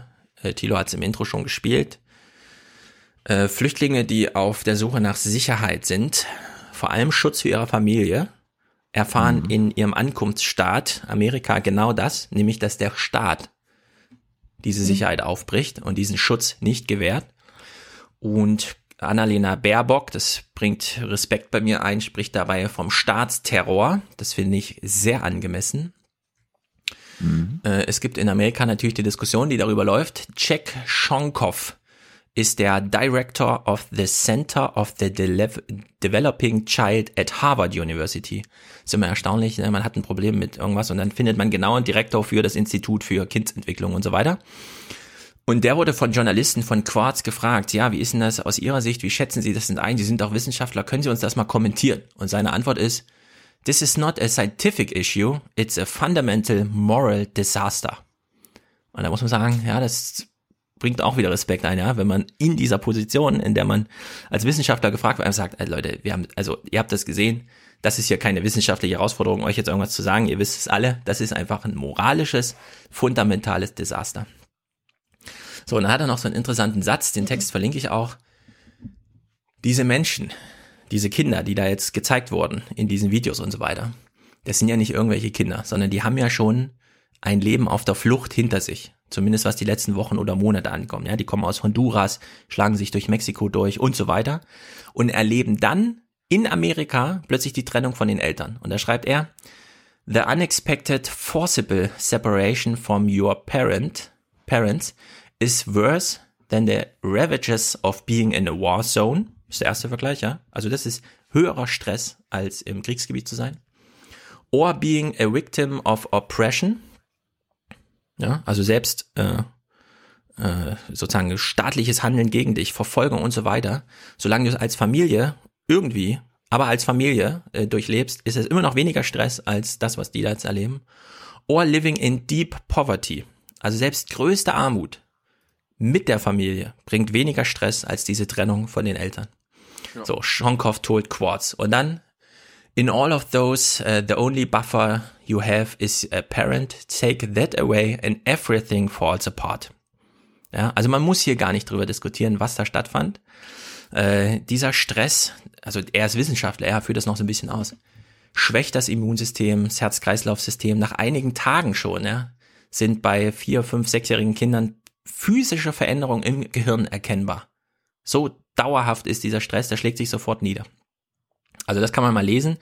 Das ist wirklich sehr interessant, weil da fragt man sich ja, wie kann Trump das zulassen? Ja? Also jeder, der das sieht, reagiert doch emotional auf diese Bilder und auf diese Töne. So. Und äh, ehrlich gesagt, Trump hat uns hier auch als Geisel genommen. Trump will ja, dass das die in Mexiko und überall erfahren. So wie es ja auch im Interesse der europäischen Politik ist, dass alle wissen, wie gefährlich das Mittelmeer ist, damit die abschreckende Wirkung da ist. Mhm. Ja, deswegen Die macht Bilder Trump müssen halt, wir aushalten. Die Bilder müssen wir aushalten, hat Sebastian Kurz gesagt, genau. So. Äh, de Maizière auch. Und de Maizière auch, genau. Halten wir sie aus? Na, wir halten sie nicht so richtig aus, ja. Wir müssen uns wirklich fragen, westliche Wertgemeinschaft, gibt's das noch? Und wenn ja, was soll das sein? Ja, So. das, das ist ja ein guter Punkt. Äh, die Bilder, die durch Trumps Politik entstehen, die wollen wir nicht aushalten. Aber zum Beispiel die Merkelsche EU-Außengrenzen-Bilder, ja. die halten wir aus. Libysche Konzentrationslager, das ist die Wortwahl der Bundesregierung, der Beamten der Bundesregierung. Äh, äh, Internierungslager in Mexiko, jetzt wird in Albanien überlegt, welchen Flughafen könnten wir denn machen, äh, aufmachen, als äh, da machen wir jetzt alle Asylverfahren und so weiter. Das wird jetzt in zwei Wochen bei diesem Gipfel da äh, Großthema sein. So, äh, also es gilt jetzt wirklich, was wir nach der Trump-Wahl, direkt am Tag nach der Trump-Wahl gesagt haben, hier werden jetzt die Werte des Westens verhandelt. So, ist man noch an Trumps Seite oder sagt man jetzt wirklich, nee, hier sind irgendwie Grenzen überschritten? So, und es gibt quasi oder sagen wir mal so, wir hatten das letzte Mal hier einen Tweet bekommen, Axel Wien, Aufwachenpott. Gerade die aktuelle Folge gehört und es gibt erstaunliche Übereinstimmungen mit äh, beim Thema G7 mit Alice Weidel im desaströsen WDR-Interview. Das haben wir natürlich hm. auch alle gesehen. Nee, da gibt's überhaupt gar keine Übereinstimmung. Wir haben uns nur drüber lustig gemacht, dass Trump als oh, der will Protektionismus, einfach sagt, nee, wir können ja von mir aus eine Null Zoll äh, Freihandelszone machen und dann alle dastehen und sagen, Hill und so. Das heißt nicht, dass wir das wollen. Wir haben immer gesagt, bei der ganzen TTIP-Debatte, Zölle sind ein Ausdruck politischen Handelns und ja, wir wollen, dass das in der demokratischen Möglichkeit besteht, einfach mal über Zölle zu entscheiden. In der Hinsicht sind auch Nationalgrenzen ganz wichtig. Da kann man nämlich Zollschranken machen. Und wenn man dann irgendwas, was weiß ich, manipuliert hier und so, dann sagt man einfach nee. Oder eben, es ist teurer, so dass es sich nicht lohnt. Naja, also wir haben, äh, wir haben hier eine Situation, die erstaunlicherweise passt es ganz äh, zufällig ganz gut äh, im, warte mal, wo bin ich hier? Genau. Ich würde sagen, dieses Problem, was wir jetzt festgestellt haben mit Alex äh, Wiel, der uns diesen Tweet schreibt, man hört auch nicht mehr so richtig zu, ja. Und schlimmer noch, selbst wenn man zuhört, Trumps Botschaft ist, wir nehmen euch hier die Kinder weg. Das ist für uns natürlich schlimm. Nur, es sind nicht unsere Kinder. Was denken jetzt die Honduras-Menschen, die über Mexiko auf dem Weg nach Amerika sind? Ja, bei denen kommt die Botschaft doch an, ja, die nehmen und dir dein Kind weg. Egal, ob Rachel Maddow nochmal vor der Kamera weint oder sowas, ja. Das ist da völlig unerheblich. Trumps Botschaft wird an diese Menschen äh, geliefert. Habe Angst, die nehmen dir hier deine Kinder weg, komme nicht nach Amerika. Und da passt es ganz gut, dass äh, Jay Rosen bei Medias Res zu Gast war. Das war ein ganz interessantes Gespräch. Äh, wir kennen ihn als ehemaligen Intercept-Typen und Professor für Journalismus und überhaupt und so. Der ist gerade in Berlin und wird auch mit mir reden. Ah, sehr gut. Äh, er hat nämlich auch mit Medias Res gesprochen. Ich habe mich schon gefragt, warum die ein Interview mit ihm haben, aber es bot sich an. Okay, er ist da. Ähm, der, ist, der ist jetzt drei Monate Gast in der Bosch-Stiftung, ja. Ah. Und will, will über die deutsche Glocke, Politikglocke reden. Ah, sehr gut. Wir haben ja von George Packer schon mal einen sehr interessanten Einblick äh, von außen da gehabt. Da bin ich sehr gespannt, was da warum. Ja, rede mal mit ihm, das ist sehr gut. Und er, er, will halt nicht nur mit den Thomas Waldes und den Bettina Schaustens und den Tina Hassels sprechen, sondern auch mit irgendwelchen komischen äh, hier Till Eulenspiegels. Ja, so, wir haben es vorhin angesprochen mit Max. Wenn in der Halbzeitpause einfach eine 20 Sekunden Kurzmeldung, ja, Trump macht und das finden die aber blöd und so weiter was bedeutet das eigentlich? Ist das guter Journalismus? Also Jay Rosen ist da absolut entschieden. Wir hören mal kurz rein, wir und wir münzen das jetzt auf diese Sachlage. Wir wissen, was da in Mexiko oder an der mexikanischen Grenze vor sich geht und so weiter. Was bedeutet dieser Journalismus dazu? Einerseits misstrauen sowieso immer mehr US-Amerikaner diesem Objektivitätsversprechen des Journalismus. Andererseits führt so eine Positionslosigkeit auch häufig zu einer Berichterstattung nach dem Muster Er sagte, sie sagte. Auch so ein Lieblingsthema von Jay Rosen. Er kritisiert diese Praxis schon seit Jahren. Die Debatte darüber beginnt aber erst jetzt so richtig, seit Donald Trump US-Präsident geworden ist. They're starting to learn that just by quoting Donald Trump, by repeating what he says in his speech or his tweets, they are in a sense assisting him or helping him. And that maybe that's not such a good idea. They're just starting to have that conversation. Was Jay Rosen stört, Aussagen von Politikern einfach ohne kritische Einordnung zu wiederholen, war noch nie eine gute Idee. Und ist Was? es erst recht nicht seit Donald Trump. Journalisten werden damit zu Stenografen, zu Lautsprechern, zu Megafonen für die Agenda der Zitaturheber. Aber jetzt, Was? mit Donald Trump, lerne die Presse, wie wenig hilfreich die bisherigen journalistischen Routinen sein können. Oder wie kontraproduktiv sie sogar sind, wenn dadurch haarsträubende Politiker-Aussagen kontextlos in Überschriften, Zitatbildern und Tweets landen. A lot of practices that became routine for American journalists simply don't apply or they're counterproductive or they're broken by Donald Trump. So, also die alten Routinen. Entweder sie funktionieren nicht, das wäre die gute Nachricht, oder sie sind kontraproduktiv. Nämlich, Trump kann die Botschaft senden, hier kommt keiner rein, Zero Tolerance. Ja, und das ist dann egal, ob das heute Journal nochmal eine Einschätzung, oh, das ist aber jetzt wirklich und so. deswegen ist jetzt wirklich die Frage, wie reagiert über die Medien hinaus eigentlich die deutsche Regierung beispielsweise? Von der wir ja wissen, sie verteidigt so ein Grundgesetz auf, aus Gründen, die wir sehr gut nachvollziehen können und so weiter und so fort. Und da spiele ich jetzt zwei Ausschnitte. Zum einen das Auswärtige Amt. Äh, es gilt die Logik, die Thilo schon oft vorgestellt hat, wenn eine so, Frage gestellt wird. Du hast es selbst mitgebracht, dann brauche ich mich. Ich habe es mitgebracht. Wenn eine Frage gestellt wird, ist die erste Antwort die ehrlichste. Das sind die Talking Points, das ist das Vorbereitete. Oder noch ehrlicher. Ehrlich? Naja, also das in, in, ehrlich im Sinne von das Transparente. Da erfahren wir wirklich, was sie als Botschaft haben. Danach kann man dann nachhaken und so weiter. Aber es ist der eins zu eins Übergang von ähm, organisationaler Logik in die Öffentlichkeit hinaus äh, kommentiert, bis hin in die Wortwahl ist es sozusagen äh, entschieden, das so zu machen.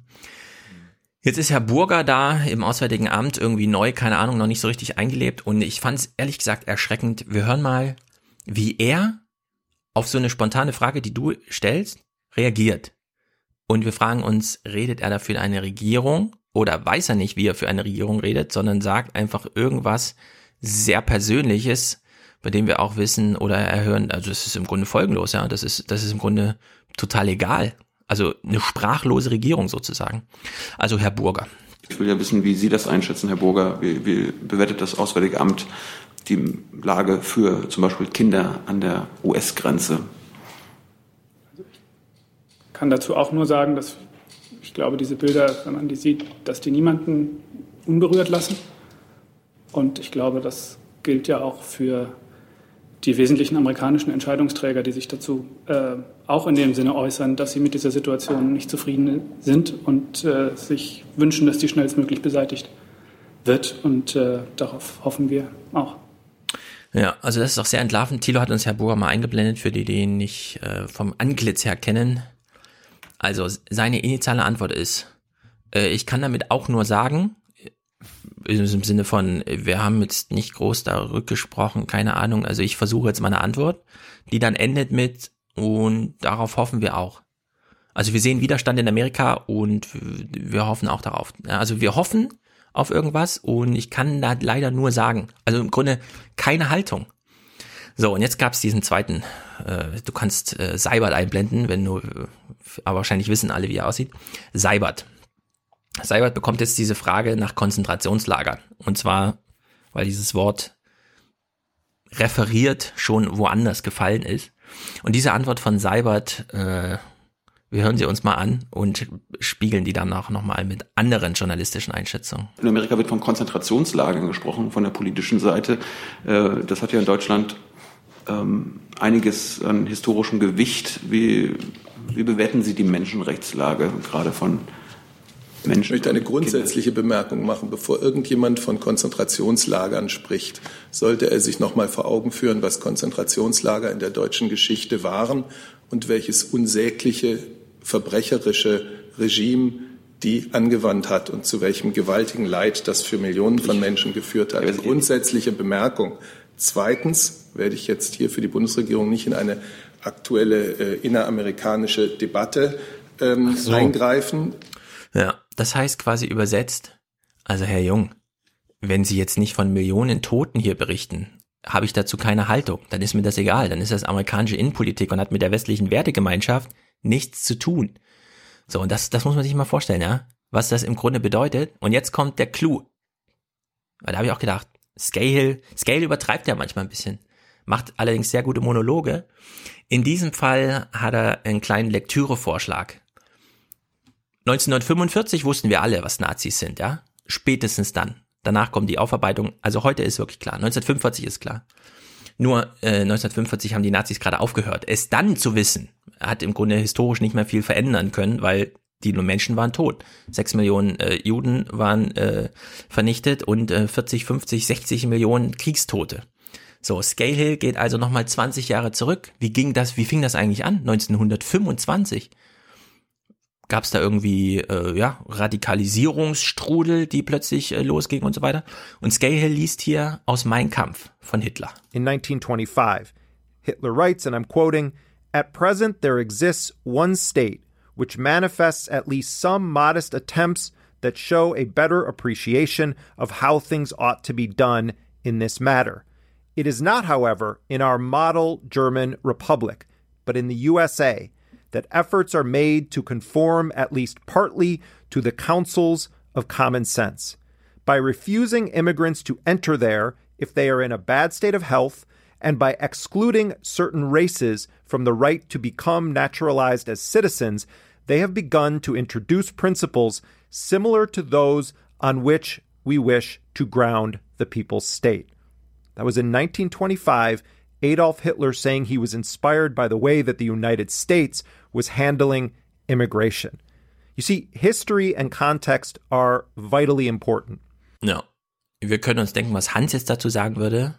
Äh, ja. Uh. Also alle großen Hans-Fans können jetzt sagen, aber bitte, Stefan, ja, das weißt du doch auch, dass das nicht geht. Ich finde aber, das geht. Man muss das jetzt mal vergleichen, weil es ist diese Frage, die sich jetzt daran anschließt. Wer findet denn eigentlich 2018, dass die Amerikaner gerade vorbildhaft mit Immigranten umgehen? So, von Seibert haben wir die Antwort gerade gehört. Er will dazu nichts sagen. Wie wäre eigentlich die Antwort von Söder und Sebastian Kurz? Und wie wäre die Antwort von Salvini und Orban? Sind wir uns so sicher, dass die sagen, nee, also das, was die Amerikaner machen, das würden wir nie machen, oder haben die genau das gerade auch in Planung? Ich meine, wir nicht. Be Beatrix von Storch distanziert sich. Orban. Immerhin, immerhin. Ja. Orban hat jetzt dieses Gesetz gemacht, Flüchtlingshelfer sind automatisch mit Schlepper. So, Salvini sagt, wir müssen hier mal durchkerchern. Alle Roma bitte mal durchzählen und uns sagen, wo sie wohnen. Das, ja, die nehmen sich doch jetzt Amerika zum Vorbild. Also wir sind ja wieder in diesem Radikalisierungsstrudel drin. Und wenn man Trump dann hört, ja, wie Trump hier argumentiert im Nachhinein, also Trump macht jetzt mal so eine Meta-Einschätzung von seinen, ja, wir müssen die da einsperren, die Kinder, und dann, ah, nee, doch nicht, die dürfen jetzt ins Gefängnis zu ihren Eltern. Ja, ist ja kein großer, also sie sind trotzdem gefangen, diese 20-Tage-Regel gilt nicht mehr und so. Alle, die über die Grenze kommen, sind automatisch Verbrecher und wir kommen ins Gefängnis. so, und da hören wir mal, Genau, die Schlepperverbrecher. Und da hören wir jetzt mal Und Trump. das sind jetzt türkische Verhältnisse. Ja, also da war ja auch mit Misale Tulu, eine, eine deutsche Journalistin, ja. musste auch mit ihrem Kind im Gefängnis sitzen. Ja, also genau. Also wir, wir sind hier nicht sehr weit weg, ja, von solchen Sachen. Die finden überall statt, auch mit Deutschen und so weiter, in Einflusssphären, bei denen wir häufiger noch Foto-Ops haben als mit Amerika. Also Trump. 20 Sekunden nochmal Steffen Seibert. Aber mal die Frage an Seibert, ist die USA noch Teil der westlichen Wertegemeinschaft für Frau Merkel? Ja. Warum?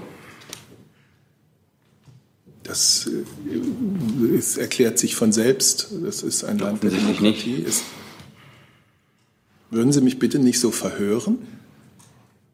Ich habe mit Ja geantwortet und habe ansonsten dem, was Kollege Burger und ich zu diesem konkreten Fall gesagt äh, haben, nichts hinzuzufügen.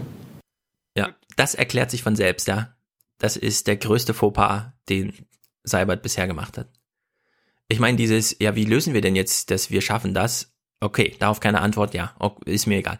Aber hier einfach zu sagen, Trump ist jetzt da, wir wissen, wir verhandeln ja gerade die westliche Wertegemeinschaft, einfach sagen, oh, das erklärt sich doch von selbst, warum der noch Mitglied der westlichen Wertegemeinschaft ist, ja. Das, das, das geht einfach gar nicht. Das ist eine unakzeptable Antwort. So, wir hören jetzt nochmal Trump im O-Ton, wie er äh, seinen äh, Strudel da erklärt, in dem er drin steckt. Warum handelt er, wie er handelt? The dilemma is that if you're weak, if you're weak, which some people would like you to be, if you're really, really pathetically weak, the country's going to be overrun with millions of people. And if you're strong, then you don't have any heart. That's a tough dilemma. Perhaps I'd rather be strong. Ja, Trump macht hier Trial and Error. Was geht denn so?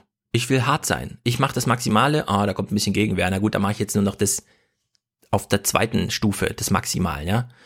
So, äh, Jetzt kommt die soziologische Erklärung dazu, die ähm, so auch Hans wieder nicht verstehen würde und so, aber so war das mit Hitler auch damals. Der ist nicht als Faschist geboren. Der, für ihn gilt genau das gleiche wie für alle anderen. Aber er stand als 20-Jähriger im Bierkeller oder als 25-Jähriger, hat da die Reden gehalten und plötzlich hat er Publikum gehabt. Da hat sich gedacht, ach so muss ich reden und dann finden mich die Leute cool. Dann mache ich das mal. Ja, und dann eskalierte das so langsam vor sich hin und plötzlich hat man diese Ideologie da ausgearbeitet. So. Und das ist einfach, ja, wir sehen das jetzt wieder. 2018, ah, wir haben jetzt tolle Technik, das wird doch nie wieder passieren, oder? Na, pf, keine Ahnung, ob das nochmal passiert. Trumps eigentliches Dilemma ist ja dieses ganze Zero-Tolerance-Zeug. Wir hören da auch nochmal rein. Da hat er, äh, also das ist jetzt sein neues sozusagen. We're going to keep the families together.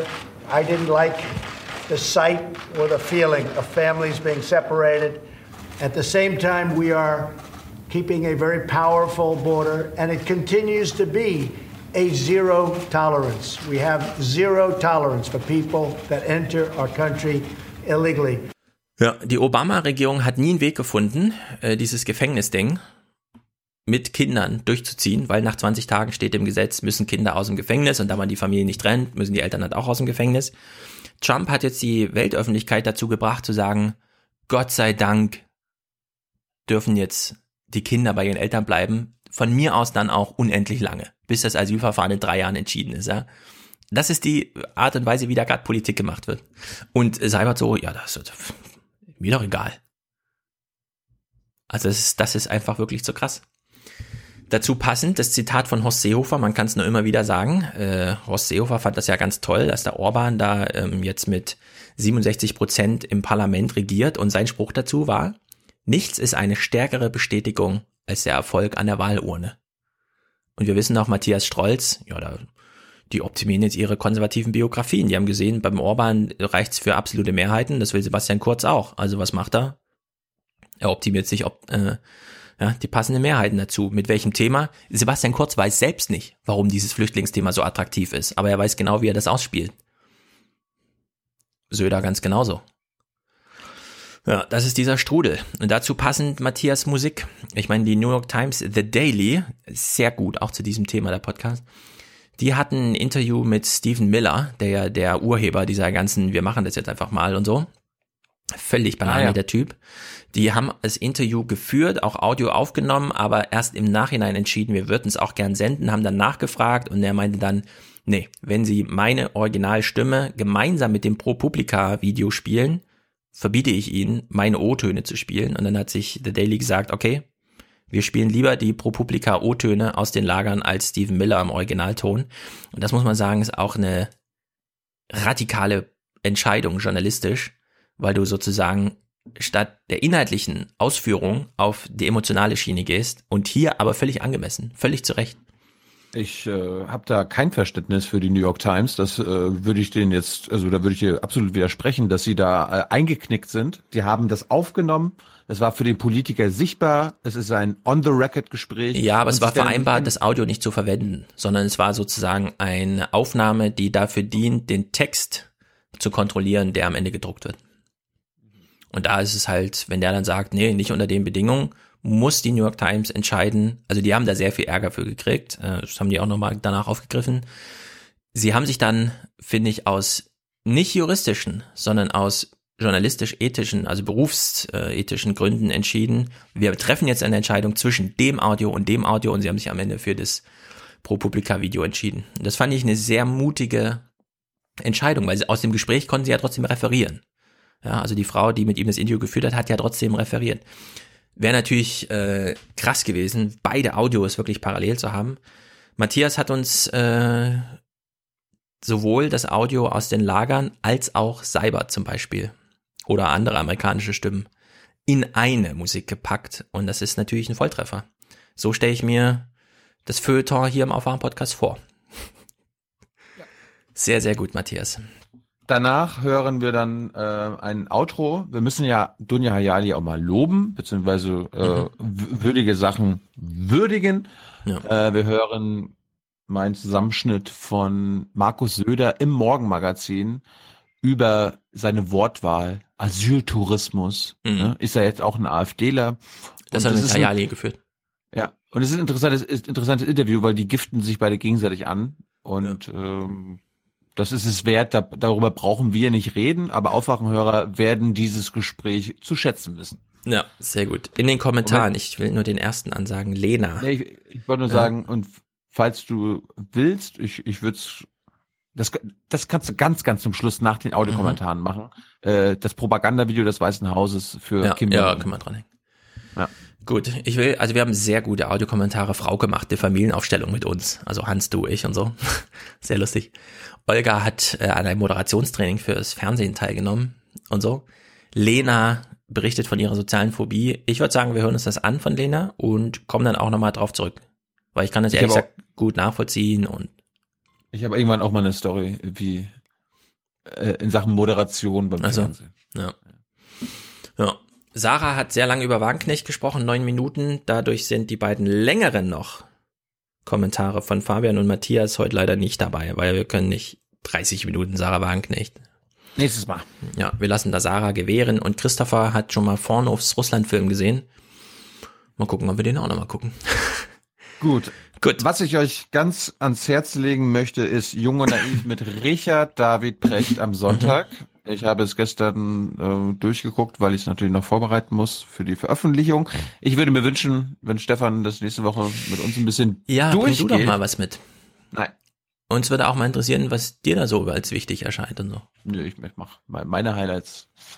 Nee, das ist, also wenn du, wenn du es interessant findest, ich finde, da steckt eine Menge drinne. Du weißt ja, worüber ich mit ihm geredet habe. Nee, ehrlich gesagt Ähm, noch nicht so ganz. Ja, dann, dann guckst du dir erst recht an oder hörst, hörst dir an. Ich weiß nur, ja, also. sind ja, wieder, sind wieder gespannt. interessante Gedanken dabei. Hört, äh, ich ich würde ich mich freuen. Auf jeden Fall am Sonntag, nachdem Deutschland gewonnen hat, äh, können wir uns mit Richard David Precht die über unsere Sorgen unterhalten. Ansonsten brauchen wir für 303 noch äh, Unterstützung, Produzenten und Präsentatoren. Äh, wir wünschen euch ein schönes Wochenende. Das war's. Herzlichen Dank und Ihnen und Ihren Zuschauerinnen und Zuschauern einen schönen Abend. Herzlichen Dank und äh, Deutschland alles Gute.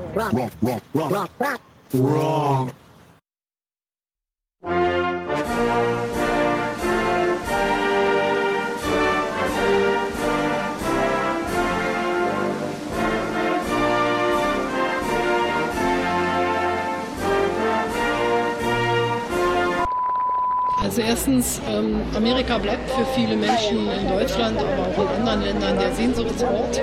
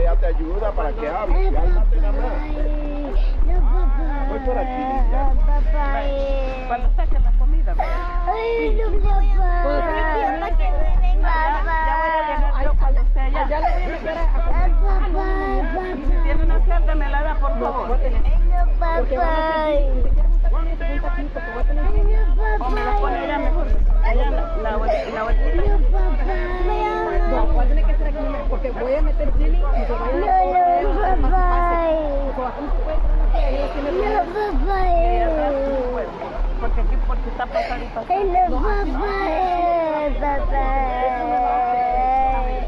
Porque todas las enfermedades como dos É No, papá. Ele é que no, papá. El otro grupo El É no. No, Ele é El papá. Por É no é tener nada. É luego Ele é y papai. Ay, no, papá. Voy a llamar a mi tía para que después de comer me venga a recoger. Cuando agarre la comida yo voy a venir para que le Ay, no, papá. Tengo el número yo de memoria 34. Ay, no, papá. Ay, no, papá. Ay, no, papá. Yo también me quiero ir. ¿Y su mami dónde quedó? ¿Dónde quedó su mami? En una casa ajena. ¿Dónde quedó su mami? ¿Dónde, dónde se, se quedaron su, su papá, su mamá? ¿Viene con papá usted? ¿Y usted viene con mamá? ¿Y su mamá también?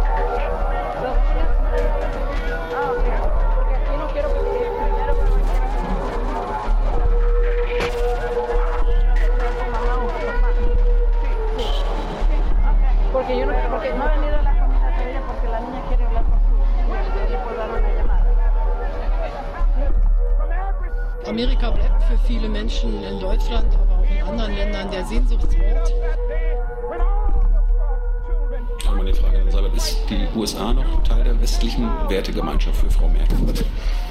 Ja. Warum? Das, äh, das erklärt sich von selbst. Das ist ein Land, das Demokratie ist.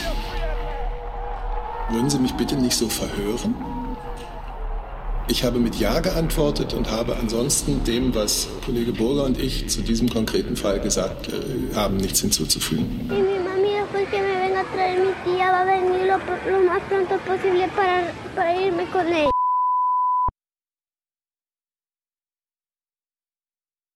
Beginnen wollen wir aber mit der Verantwortung, die ein Politiker trägt und der Sprache, deren er sich bedient. Und damit einen schönen guten Morgen, Herr Ministerpräsident. Guten Morgen. Herr Söder, wir haben es gerade im Beitrag gehört. Sie sprechen in der Asyldebatte von Asyltourismus. Wen meinen Sie eigentlich damit genau, wenn Sie von Asyltouristen sprechen? Nun, zunächst mal wundert mich, dass auch in dem Vorbeitrag überhaupt kein einziges Wort, kein einziges Wort über die tatsächlichen Probleme angesprochen sind, um die es geht. Es wird versucht, Zuspitzungen zu machen, zum Teil auch mit sehr, sehr klaren Meinungsäußerungen. Schauen Sie, die Sache ist doch ganz einfach. Wir haben eine eigentlich klare Rechtssituation im Europa, dass jemand, der in Europa ankommt, jemand, der einen Asylantrag stellt, dort auch diese Asylverfahren durchführen muss. Das findet aber nicht statt. Die Mehrzahl kommt dann nach Deutschland und wandert sozusagen, obwohl das europäische Recht vorgibt, dass es in dem jeweiligen Ankunftsland sein muss. Und Deutschland hat tatsächlich äh, im Jahr 2015 eben entschieden, dass das europäische Recht nicht mehr angewandt wird. Und deswegen muss auch dieser Zustand äh, neu justiert werden. Wir müssen eine Rückkehr zu europäischem Recht, aber auch zu deutschem Recht wieder haben. Zuspitzung, das trifft natürlich auch auf das ein oder andere Gesagte von Ihnen zu. Und deswegen haben wir uns einfach mal Ihre Sprache auch genauer angeschaut. Über Inhalte werden wir schon auch noch sprechen. Es geht ja um Werte, die hinter einer Kommunikation stehen. Sie rufen doch mit dem Begriff Asyltourismus eine Assoziation hervor. Und zwar, dass Asylbewerber wegen Urlaub und Entspannung zum Beispiel nach Deutschland kommen und nicht wegen der Lage in ihren Heimatländern. Dessen sind Sie sich tippe ich mal bewusst. Also was wollen Sie mit solchen Worten erreichen? Denn sachlich ist es nicht unbedingt. Ich finde schon, dass das ein zulässiger Begriff ist und finde es umgekehrt etwas ähm, merkwürdig, dass wir in Deutschland uns über solche Themen unterhalten, anstatt beispielsweise über die Tatsachen, dass wir in Deutschland nicht in der Lage sind, Menschen, die kein Bleiberecht in unserem Land haben, zurückzuführen. Denken wir an Leibwächter von Osama bin Laden. Denken wir an die absurde Situation, dass jemand, der hier einen Mord begangen hat, nicht in den Irak abgeschoben werden konnte, aber dorthin jederzeit ohne Probleme flüchten konnte. Denken wir an die Situation, dass wir eigentlich eine klare Rechtssituation haben, dass jemand, der hier übrigens auch, weil er vielleicht gewalttätig war, das Land verlassen musste, ein Einreiseverbot hat, aber die Bundespolizei nicht in der Lage war und nicht durfte, diese Einreise erneut zu verhindern, um ein neues Asylverfahren zu stellen. Dies sind alles Dinge, die die Bürger empören, die die Bürger verunsichern und in der es jetzt Entschlossenheit und Handlungsfähigkeit des Staates braucht. Und ich glaube, wir verwenden die Worte sehr, sehr verantwortungsvoll. Aber es geht jetzt nicht nur um Worte, es geht auch nicht nur um Mahnen. Es geht um Machen, Entscheiden und Handeln. Aber Sie wissen auch, dass sprachliche Metaphern natürlich die Welt begreifbarer machen. Und sie sollten dann, wenn Sie sie benutzen, auch stimmen. Mit Begriffen wie Asyltourismus, Asylgehalt, Anti-Abschiebeindustrie und so weiter ähneln Sie im Jargon jedenfalls der AfD. Kopieren Sie in Teilen diese Partei, weil Sie jetzt spitze ich es auch zu, Angst haben, die absolute Mehrheit in Bayern bei der Landtagswahl zu verlieren? Wissen Sie, was mir wirklich Sorge macht? Mir macht jetzt nicht die Sorge einer einzelnen Wahl. Mir macht Sorge um die Demokratie in Deutschland. Seit zwei, drei Jahren haben wir diese Belehrungsdemokratie. Also es wird ständig den Leuten erzählt, ihre Ängste, wenn es um Kriminalität geht, wenn es um kulturelle Identität geht, das seien eigentlich falsche Ängste. Die Leute müssten einfach nur mal sich weiterentwickeln, geistig und moralisch weiterentwickeln, dann würden sie schon verstehen andere Ängste beispielsweise, wie wir es in Bayern diskutiert haben, um ein Polizeiaufgabengesetz. Das sind aber gute Ängste. Da muss man sozusagen auch Widerstand leisten. Herr Söder, Mich machen Sie nicht die Unterscheidung. Entschuldigen Sie, dass ich, entschuldigen Sie, dass ich Sie an der Stelle unterbreche. Machen Sie nicht vielmehr diese Unterscheidung? Denn das, was Sie gerade beschreiben, das mag vor drei Jahren wirklich so gewesen sein, aber die Zeiten sind doch längst vorbei. Die Menschen und Bürger können sich doch zu allem äußern. Und nicht nur im ZDF Morgenmagazin, in vielen Nachrichtensendungen wird über innere Sicherheit, wird über Kriminalität Kriminalität wird über die Sorgen und Ängste der Bürger doch gesprochen. Seit äh, fast drei Minuten diskutieren wir darüber, ob das Wort Asyltourismus ähm, aus Ihrer Sicht ein ausreichendes Wort ist, ob man nicht eine andere Vokabel verwenden sollte. Und wir kommen noch gar nicht zu der substanziellen Frage, was sich in diesem Land eigentlich wirklich verändern muss. Und das treibt die Leute um. Ich glaube auch, dass es die Zuschauer noch mehr interessiert, was passiert jetzt beispielsweise bei einem EU-Gipfel. Kommt es zur Entscheidung? In der Tat haben Sie recht. 2015 ist gesagt worden, soll sich nicht wiederholen. Dazu braucht es jetzt aber Maßnahmen. Wir in Bayern haben einen Asylplan vorgelegt. Horst Seehofer hat einen Plan vorgelegt mit sehr substanziellen Verbesserungen für unser Land und die Situation. Mhm. Und es kommt jetzt einfach darauf an, ob wir die Kraft finden, es umzusetzen oder ob wir wieder auf halbem Wege stehen bleiben. Mir ging es nicht um den Inhalt am Anfang, sondern um die Verantwortung, die ein Politiker trägt in Bezug auf die Sprache, die, die, er benutzt. Lassen wir mal die Rhetorik beiseite. Das mag, wie auch Wolfgang Thierses im Beitrag ja auch gesagt hat, an der einen oder anderen Stelle hochgepeitscht und wenig sachlich sein. Aber das andere ist die Frage, was stimmt und was stimmt nicht. Hören wir mal ganz kurz in Ihr Interview von Montag mit Marietta Slomka rein weil Deutschland im Jahr 2015 mit einer einseitigen nationalen Entscheidung, seine Grenzen aufzumachen, die europäischen Partner damals allein gelassen hat. Herr Ministerpräsident, die Kanzlerin hat darauf im Grunde auch geantwortet in einer Pressekonferenz am Montag und sie hat Folgendes gesagt. Bei der Gelegenheit darf ich vielleicht auch noch mal darauf hinweisen, dass das Handeln am 4. September damals keine unabgestimmte unilaterale Maßnahme war, sondern dass der österreichische Bundeskanzler Feimann von dem ungarischen Ministerpräsidenten Orban kontaktiert worden war, dass Herr Feimann Deutschland gebeten hat, bei der Herausforderung mitzuhelfen, dass die Außenminister damals gerade bei einem europäischen Außenministerrat anwesend alle miteinander gesprochen haben, dass das Auswärtige Amt dann nochmal völkerrechtlich einen Blick drauf geworfen hat und zu sagen, dass in einer Ausnahmesituation so etwas möglich ist. Herr Söder, Sie sprechen von Alleingang. Die Kanzlerin dagegen beharrt darauf, dass sie sagt, es waren nicht unabgestimmte Maßnahmen. Einer von beiden lügt. Oder ich frage anders, wer sagt die Wahrheit? Eines war ganz klar, wir haben damals uns alle dann, die CSU und die Staatsregierung war ja nicht informiert in der Entscheidung, wie sich ja im Nachhinein bestätigt hatte, waren nicht informiert darüber.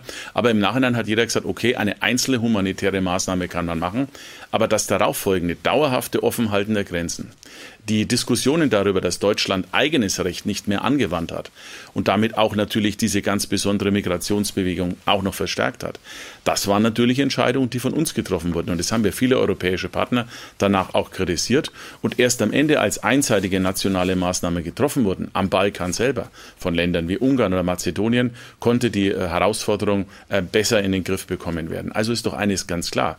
In der Zeit damals sind Fehler gemacht worden. Das wurde übrigens ja auch bestätigt, mehrfach. Und der österreichische Bundeskanzler, von dem Sie gerade gesprochen haben, ist ja deswegen auch nicht mehr im Amt, sondern es hat sich Veränderungen ergeben. Und wenn wir es nicht schaffen, endlich wieder die Sorgen der Bevölkerung ernst zu nehmen, dann werden wir eine ganz andere Veränderung der Demokratie haben. Das übrigens, das wollte ich vorhin noch ja. sagen, ist die größte Herausforderung, vor der wir stehen, äh, dass wir das am Ende nicht Populisten überlassen, sondern endlich auch die Kraft haben, in einem Land Veränderungen herbeizuführen. Sie haben Ihre Sprache auch gerade verändert, denn Sie haben gerade gesagt, das Offenhalten der Grenzen. Sonst sagen Sie gerne in Interviews nämlich, dass die Grenzen ähm, damals äh, geöffnet wurden, was natürlich nicht stimmt, denn die Grenzen waren offen. Kommen wir zu Ihrem 63-Punkte-Plan. Das ist ja stand, der, äh, spannend, denn der lag gestern, ich weiß nicht, ob sich mittlerweile verändert hat, noch nicht einmal dem Fraktionsvorsitzenden der Union vor, Volker Kauder, der war bei uns zu Gast. Ähm, warum haben Sie eigentlich das alles, was Sie jetzt vorlegen oder vorlegen werden, nicht schon bei den Koalitionsverhandlungen angesprochen? Es lag doch auch da schon auf dem Tisch. Zunächst einmal ist nicht mein Plan, sondern der von Horst Seehofer, den ich aber sehr unterstütze. Ja. Also sollten Sie ein bisschen, wenn Sie auf Stil achten, auch genau an der Stelle konsequent sein. Äh, das Zweite ist aus meiner Sicht auch sehr klar. Äh, diese Dinge sind ja alle dem Kanzleramt, liegen dem Kanzleramt vor, wurden ja alle schon besprochen, ist ja auch eine Zusammenfassung all der Dinge, die wir sowohl in Koalitionsverhandlungen diskutiert haben, als auch diejenigen, die sich in den letzten Monaten aufgrund der Weiterentwicklung der Situation ergeben haben, dass wir jetzt handeln müssen. Also ein umfangreiches Paket. Unser bayerischer Asylplan äh, setzt ja darauf auf oder zeigt, führt auch dazu, dass wir sehr eigenständige Maßnahmen äh, machen, um Entscheidungen schneller voranzubringen im Land und auch selbstständig abschieben zu können. Wir haben jetzt auch gemeinschaftlich beschlossen in Bayern beim Parteivorstand der CSU, dass äh, der Bund auch unserer eigenen Grenzpolizei erlauben soll, die Möglichkeit zu haben, Selbstkontrollen durchzuführen. Also wir geben uns wirklich alle Mühe, Verbesserungen im Land zu erreichen. Und die SPD will das auch, möglicherweise mit einem anderen Weg, weiß aber gar nicht, wie ihr Weg genau aussieht. Denn wie gesagt, die 63 Punkte liegen irgendwie nicht vor. Deswegen will die SPD nun einen Koalitionsausschuss. Sie wollen auch einen Koalitionsausschuss und zwar zum Thema Eurozone-Budget, weil sie einbezogen werden wollen. Das alles steht ja aber auch schon, was äh, die Kanzlerin da angedeutet hat, im Koalitionsvertrag. Das hat sie dann noch einmal wiederholt in einem Interview mit der FAS. Was stört Sie da daran jetzt eigentlich? Weil die Fakten müssten Sie doch kennen. Ja, zunächst einmal, was ist das jetzt eine Frage oder eine Meinung äh, von Ihnen? Aber ich glaube, im Endeffekt geht es doch darum, dass Sie über milliardenschwere Dinge verhandelt wird, äh, die ja den deutschen Steuerzahler betreffen, den Haushaltsausschuss des Deutschen Bundestages und die eine Veränderung der Finanzarchitektur in Europa bedeuten könnten. Und es entsteht auch der Eindruck, jedenfalls die Skepsis ist da, dass die beiden Dinge, die jetzt miteinander verknüpft werden könnten, Finanzen und Asyl, ähm, doch einen, einen, einen faden Beigeschmack geben können. Also eines ist zunächst mal klar. Wir brauchen Stabilität in Europa nicht durch immer mehr Geldzahlungen, sondern durch Reformen der jeweiligen Länder. Wir wollen keine Schuldengemeinschaft haben. Es kann auch nicht sein, dass europäische Finanzinstrumente entwickelt werden, um beispielsweise äh, italienische Banken zusätzlich zu retten, die nun wirklich in Italien gelöst werden müssen. Das sind Dinge, die besprochen werden müssen. Und es stellt sich auch die Frage, warum werden solche riesigen Finanzfragen diskutiert, ohne dass die Koalitionspartner konsultiert werden. Deswegen ist es auch gut, dass es jetzt einen Koalitionsausschuss gibt. Das war wäre, äh, weniger meine Meinung, sondern das waren Fakten. Und ich hatte auf den Koalitionsvertrag hingewiesen. Dort steht nämlich, dass die Eurozone finanziell zu stabilisieren sei. Markus Söder, ich danke Ihnen sehr für das Gespräch heute. Wir beide haben uns viel Zeit genommen. Bis demnächst. Prima, danke schön.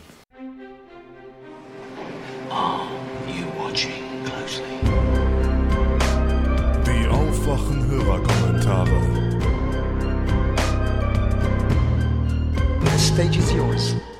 Ja, hallo. Ähm, erstmal vorweg, ich würde mich freuen, wenn der Kommentar nicht gespielt wird. Wenn doch, dann ist das so. Aber ich denke, dass es sowieso nicht relevant genug ist. Es ist nur ein kurzer Nachtrag von mir zu etwas, was in einer Folge von Stefan thematisiert wurde.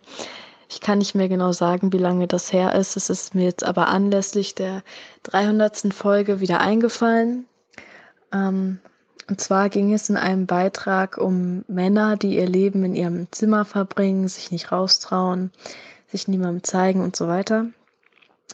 Also ich werde demnächst 16 und ich wohne in Braunschweig und ich wollte sehr, sehr gern bei der 300. Folge dabei sein.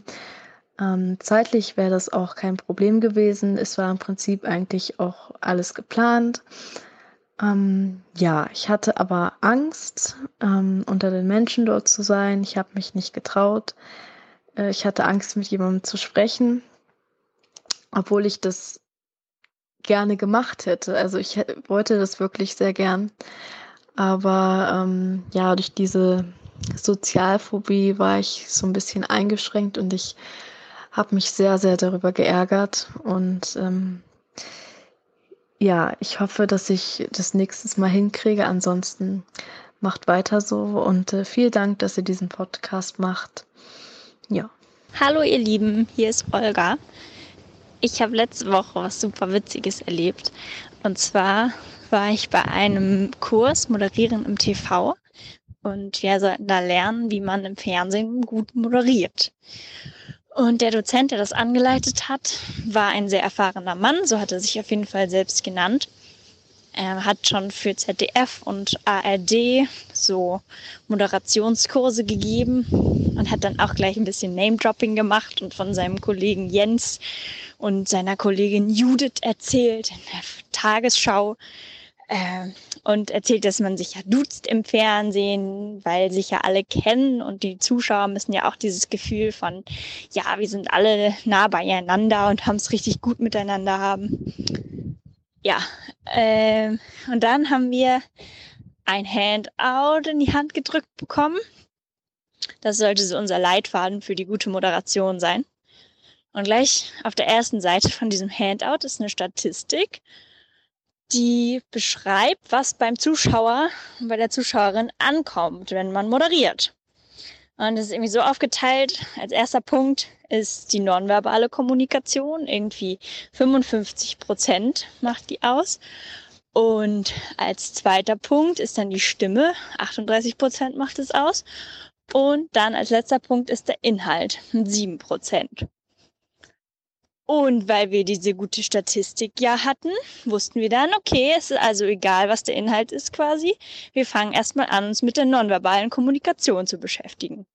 Dann haben wir uns darüber unterhalten, wie man denn gut aussieht im Fernsehen, was man anhaben darf, damit Oma Erna nicht vom Hocker fällt und so weiter und so fort.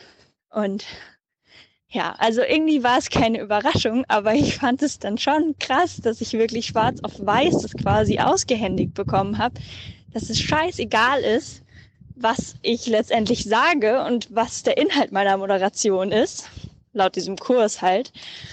Hauptsache, ich sehe gut aus. Hallo Thilo, hallo Stefan und in dem Fall auch hallo Hans, denn ich beziehe mich auf die Folge 301 Ach, Entschuldigung, ich bin Frauke.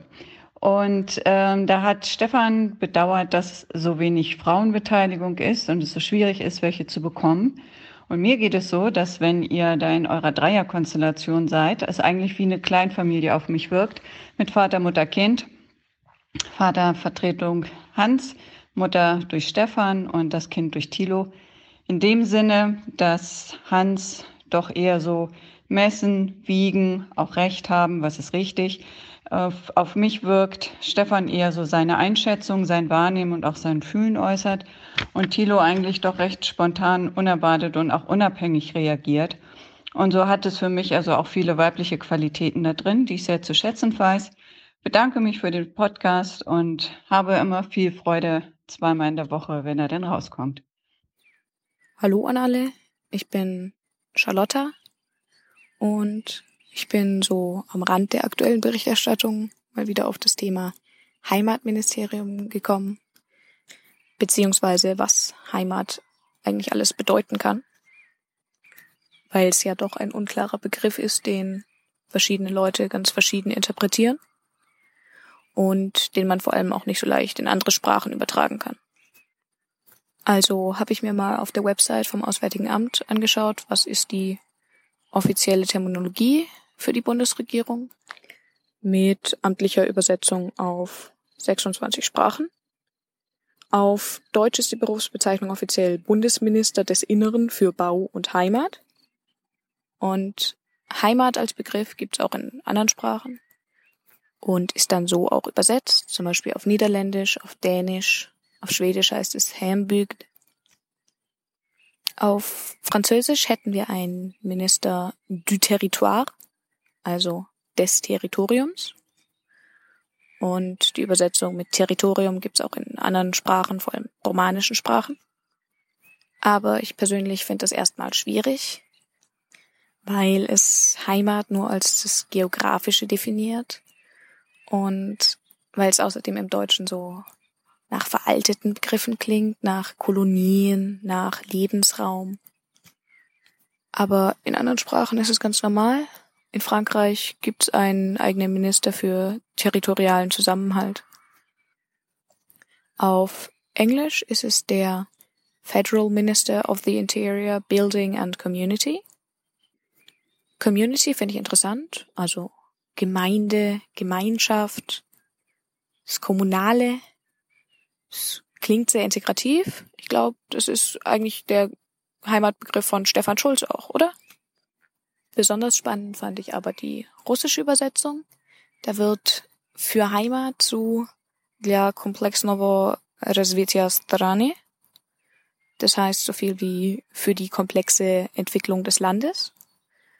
Und lustigerweise ist Landesentwicklung auch der Zusatz vom bayerischen Heimatministerium, das es schon länger gibt.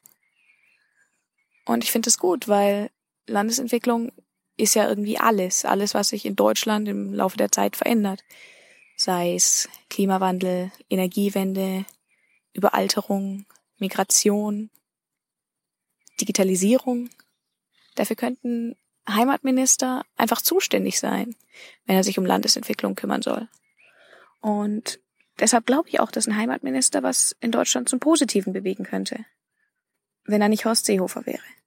Ja, hallo, hier ist die Sarah. Ich habe ähm, den Aufwachen-Podcast Folge 301 gehört und da ging es ja ein bisschen so um den linken Parteitag und äh, Sarah Wagenknecht und ihre Position dort in der Linken und so weiter. Und da musste ich so ein bisschen grundsätzlich dran denken, also diese Thematik, mit den äh, Grenzen und eben auch ähm, die Art und Weise, wie die Linken mit der Frage offener Grenzen beziehungsweise Grenzen allgemein umgeht. Und äh, weil Thilo ja meinte, Sarah Wanknecht vertritt eigentlich eine linke Position, aber irgendwie auch ähm, rechter als die richtig Linken, die ja für eine grenzenlose äh, Welt eintreten. Und meiner Meinung nach ist eine grenzenlose Welt eigentlich nichts ähm, dezidiert Linkes in dem Sinn. Also ich würde das eher als unpolitisch bezeichnen, obwohl das ja vermeintlich so radikal oder äh, als Systemfrage oder was weiß ich gewertet wird. Aber meiner Meinung nach ist es eigentlich nicht ähm, die Frage der Linken, wenn man jetzt die Frage der Linken in dem Sinn versteht, dass die Linke sich für die soziale Frage und ähm, gegen soziale Ungleichheit einsetzt. Äh, insofern dass ja, genau, also der äh, Sozialstaat erhalten bleibt, äh, die moderne Demokratie erhalten bleibt. Da habe ich eben was ganz Interessantes. Ähm, zum einen äh, auf, bei Sternstunde Philosophie ähm, gesehen ähm, von einem Ideenhistoriker. Äh, Lilla heißt der mit Nachnamen, ich weiß gerade den Vornamen leider nicht. Und der äußert sich eben eigentlich in einem positiven Sinne zum Nationalstaat und das eben auch dann gleichzeitig nicht zu verwechseln mit dem Nationalismus, also was ja oft gemacht wird, dass der Nationalismus gleichgesetzt wird in gewisser Weise oder dass der Sarah Wagenknecht ja auch zu rechte Positionen vorgeworfen wird. Ähm, ich glaube, das, das, ist, das geht zu kurz. Also ich ähm, glaube, dass man äh, das nicht verstehen darf als ein Nationalismus oder als eine rechte Position, sondern ähm, dass man sich darüber bewusst sein muss, dass die moderne Demokratie eben mit dem Nationalstaat verbunden ist, dass der Sozialstaat mit dem Nationalstaat verbunden ist, also dass die nationalen Grenzen eben eine Sicherheit gewährleisten und die Möglichkeit einer Identifikation gewährleisten, nicht im nationalistischen Sinne, sondern eben im Sinne, ähm, dass es ein Gemeinschaftsgefühl ähm, erzeugt, dass eine Solidarität auch gewährleistet ähm, mit denen, die auch der Gemeinschaft zugehören. Und also auch all, mit all denjenigen, die halt auch innerhalb dieser Grenzen leben, also wie auch unter anderem eben Asylsuchende. Und ähm, Genau, das verbindet ja auch einen AfD-Wähler beispielsweise mit einem Linkswähler, ja, dass die beide zur selben Nation gehören. Und das eben, da darf man eben das nicht falsch verstehen im Sinne von, wir sind ähm, Deutsche und äh, wir sind besser als die anderen, also nicht mit einer Abwertung einhergehen, sondern eben ähm, wir sind Deutsche und wir haben einen Zusammenhalt, wir haben ein Wir-Gefühl und ein historisches Gedächtnis und eine historische Verantwortung als Deutsche, beispielsweise für den Holocaust. Und ähm, ja, genau, und diese offenen Grenzen, die sind eben kontraproduktiv, wenn die Linke ihre Wählerschaft zurückgewinnen will. Also wenn man, wenn die Linke ihre traditionelle Wählerschaft zurückgewinnen will, dann ähm, darf man, glaube ich, nicht, also die ja zu der AfD abgewandert sind, da muss man sich darüber bewusst sein, dass diese traditionellen Wähler sich diesen Kosmopolitismus oder also diese kosmopolitische Einstellung eben einfach nicht leisten können. Also dass die eher ähm, kommunitaristisch denken und man muss sich eben darüber bewusst sein, dass wer offene Grenzen fordert, ähm, der einfach zu einer anderen Partei wechseln sollte und nicht bei den Linken sein sollte weil beispielsweise die Grünen ja eine Wählerschaft hat, die, die sich diese Forderung leisten können. Ähm, ob das jetzt oder in Zukunft ist, weil diese offenen Grenzen eben zuallererst denen schadet, die prekär beschäftigt sind und mit den Menschen auf dem Arbeitsmarkt, also die eben hierher kommen durch die offenen Grenzen auch ähm, um schlecht bezahlte Arbeitsplätze irgendwie äh, konkurrieren müssen. Genau. Und ich glaube eben, dass diese Grenzen notwendig sind, um sich zu verorten und die soziale Gerechtigkeit ähm, durchzusetzen. Ähm, also jetzt auch global betrachtet, also nicht nur äh, auf die Nation selbst, sondern eben auch global betrachtet, als Nationalstaat Verantwortung zu übernehmen. Und man muss eben auch äh, klar sehen, dass diese modernen Demokratien eben mit dem Territorialstaatskonzept ähm, stark verbunden sind. Genau.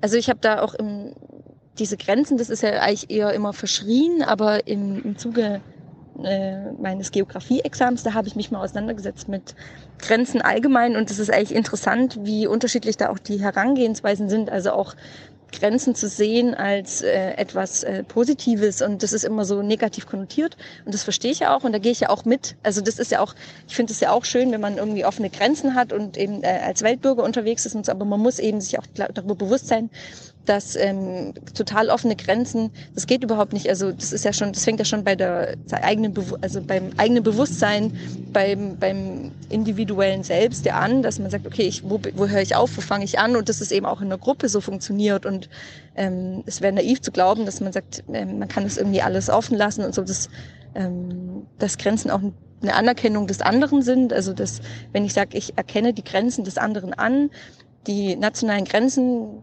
die gewährleisten eine Souveränität der Bevölkerung, die dort leben. Und die sind auch, die können auch Begegnungsorte sein und eben nicht nur ähm, ähm, absolute ähm, hermetisch abgeriegelte ähm, Zonen oder so, sondern eben auch Begegnungsorte, ähm, Orte des Kennenlernens. Ähm, genau, also fand ich ganz interessant, da eben auch eine andere Version irgendwie äh, oder eine andere Betrachtungsweise kennenzulernen. Und wie gesagt, eben diese eine ähm, Vortrag bei, äh, oder nicht Vortrag, dieses Gespräch bei Sternstunde Philosophie ähm, mit diesem äh, Lila oder Lilla oder wie auch immer. Ähm, die ist, glaube ich, erst vor kurzem erschienen. Das war sehr interessant. Und dann gibt es noch einen Artikel bei ähm, Makroskop ist der entschieden und da geht es auch darum, ähm, wie die Linke im Grunde genommen auf der einen Seite eben eine ähm, kosmopolitisch eingestellte Funktionselite hat irgendwie oder so Funktionäre hat, die ähm, sich das, diese Forderungen eben auch leisten können so. Und auf der anderen Seite eben diese Wählerschaft, diese, die eher kommunitaristisch eingestellt sind oder eben ähm, die halt auch dann eben zur AfD abwandern und diesen Spagat zu schaffen oder wie man da, genau, und das ist eben sehr, äh, das war sehr äh, aufschlussreich. Jetzt habe ich sehr lange geredet. Ich habe versucht, es kurz zu halten. Ich weiß auch nicht genau, ob das sehr strukturiert war jetzt, aber wie auch immer. Ich ähm, werde diese zwei Links noch ähm, die schicken. Vielleicht könnt ihr das ja irgendwie verlinken oder so. Genau. Und ähm, ja, dementsprechend finde ich es eigentlich ganz gut, wenn man eben auch als, also ich würde mich selber auch eher der linken Position zuordnen. Ähm, und trotzdem finde ich nicht, dass man automatisch, ähm, also wie so, ein, wie so ein Reflex sagen muss, ich bin deswegen auch für offene Grenzen, sondern äh, in Auseinandersetzung eben dieser Thematik auch auf, auffällt, okay, das, ähm, wie es funktioniert, äh, das, also das macht schon irgendwie Sinn, dass es Grenzen gibt eben auch. Also das genau, äh, dass, es, dass die auch notwendig sind, um ähm, die, den anderen anzuerkennen. Also auch, also die Freiheit ist immer die Freiheit des anderen und der andere fängt eben an, wo ich aufhöre und das ist eben eine Grenze, genau. Okay, also dann äh, macht's gut und danke ähm, für die Podcast-Arbeit. Hallo Stefan, hallo Thilo, hallo liebe Aufwachen-HörerInnen. Ähm, ich bin der Christopher, äh, auch Vanilla Chief auf Twitter und äh, ich habe gerade eure Folge 301 gehört, beziehungsweise bin noch dabei, aber ich wollte kurz das Audiokommentar einsprechen, äh, bevor ich das Thema wieder vergesse. Äh, Stefan hat kurz angesprochen, ähm, dass es ja so viele Filme äh, über Russland jetzt gibt von ARD und ZDF. Und dass auch Matthias Vornoff vom ZDF einen Film über Russland gemacht hat. Ich habe äh, zufällig diesen Film äh, gesehen im Fernsehen, also live bei der Ausstrahlung, ganz ungewöhnlich eigentlich. Ähm, einfach nach dem WM-Spiel bin ich dran geblieben. Und ähm, ja, ich äh, denke, dass ihr das in der nächsten Sendung besprechen werdet und deswegen äh, denke ich, äh, es wäre der richtige Zeitpunkt, auch mal meinen Audio und Kommentar da hinterher zu schicken, weil ähm, ich hab, hatte mir schon vorher ein paar Gedanken zu dem Ding gemacht, weil äh, Russland bzw. Sowjetunion mich auch äh, persönlich sehr beschäftigt, beziehungsweise in meinem Studium, in meinem Geschichtsstudium gerade sehr beschäftigt, schon seit längeren Semestern. Ähm, und ich fand, dass Matthias Vornoff das ganz nett gemacht hat. Das war so ein bisschen, äh, wir erzählen jetzt mal der Oma Erna von Russland. Und es war jetzt nicht schlecht, aber mir hat halt eindeutig ein roter Faden gefehlt, was sie jetzt erzählen wollen. Es wirkte so, als wäre Matthias Vornoff nach Russland gefahren, hätte sich dort irgendwie vielleicht mit dem ZDF Studio-Stützpunkt abgesprochen, hm, welche Interviews können wir denn bekommen? Ich will mal einen Film über Russland drehen. Und dann hat er einfach mal alles mitgenommen, was er so kriegen konnte. Also da waren diese Roofers, also diese russischen Jugendlichen, die auf äh, Dächer klettern, das ist wirklich ein sehr alter Hut. Äh, Pussy Riot wurde interviewt.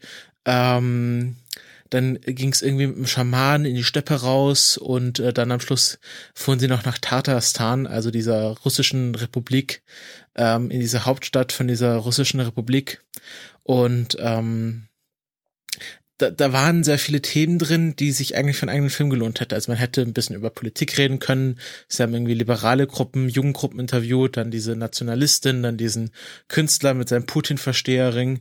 Dann hätte man irgendwas über Religion machen können, irgendwie das mit dem Schamanismus und ähm, dass in Tatarstan irgendwie äh, die Moslems und die Christen friedlich nebeneinander leben und äh, dann kann man irgendwas über Jugendbewegung machen, über Jugend, über Politikverständnis, aber nichts würde so wirklich ausgeführt, sondern alles nur so kurz angeschnitten. Ach ja, das gibt's ja auch noch. Und ähm, in meinem Fazit, ich hatte noch drüber getwittert, ähm, dachte ich, ja, das ist eigentlich nur eine sehr teure Postkarte von Matthias Vornoff, äh, die er aus dem Russlandurlaub geschickt hat weil er, er sagt dann, er war mal irgendwann in Russland, als es noch Sowjetunion war. Also ich vermute dann irgendwie auf dem Schulaustausch. Mein Vater war auch mal in St. Petersburg, als es noch Leningrad hieß. Ähm, also hat jetzt auch keine so Verbindung. Ich frage mich jetzt auch, warum das Matthias Vornoff machen musste. Ähm, wenn er da jetzt nicht so eine tiefe Verbindung hat, war er der, der gerade Zeit hat, ist gerade, gibt es gerade keine Zahlen äh, vorzulesen. Ähm, also es war alles so ein bisschen konfus und ich fand es einfach schade. Es war so eine Verschwendung an Sendezeit und Mitteln.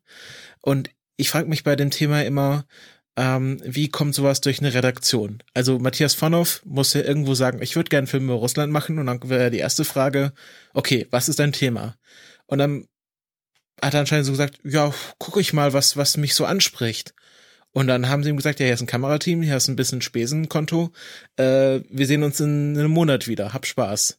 Ähm, also da muss doch irgendwie so eine Idee dahinter stecken. Der Titel der Sendung war irgendwie Russlands Geheimnisse und was jetzt an Pussy Riot und den Roofern und äh, ja, äh, rechtsnationalen Frauen, die gut geschminkt sind, ein Geheimnis sein soll, also das, was wir auch täglich immer von Russland sehen, verstehe ich nicht. Also da muss man doch irgendwie tiefer gehen, wenn man schon Geheimnis in den Sendungstitel tut. Da muss man doch irgendwie was auskramen, wo man sagt, oh, das ist jetzt wirklich überraschend über Russland also irgendwie äh, mal ganz in den Osten fahren, irgendwie an Orte fahren, wo die Leute sagen, hm, WM, was ist denn das? Und oder vielleicht irgendwie nach Sibirien fahren und sich dort ein Public Viewing anschauen, wenn man schon den WM-Bezug auch herstellt.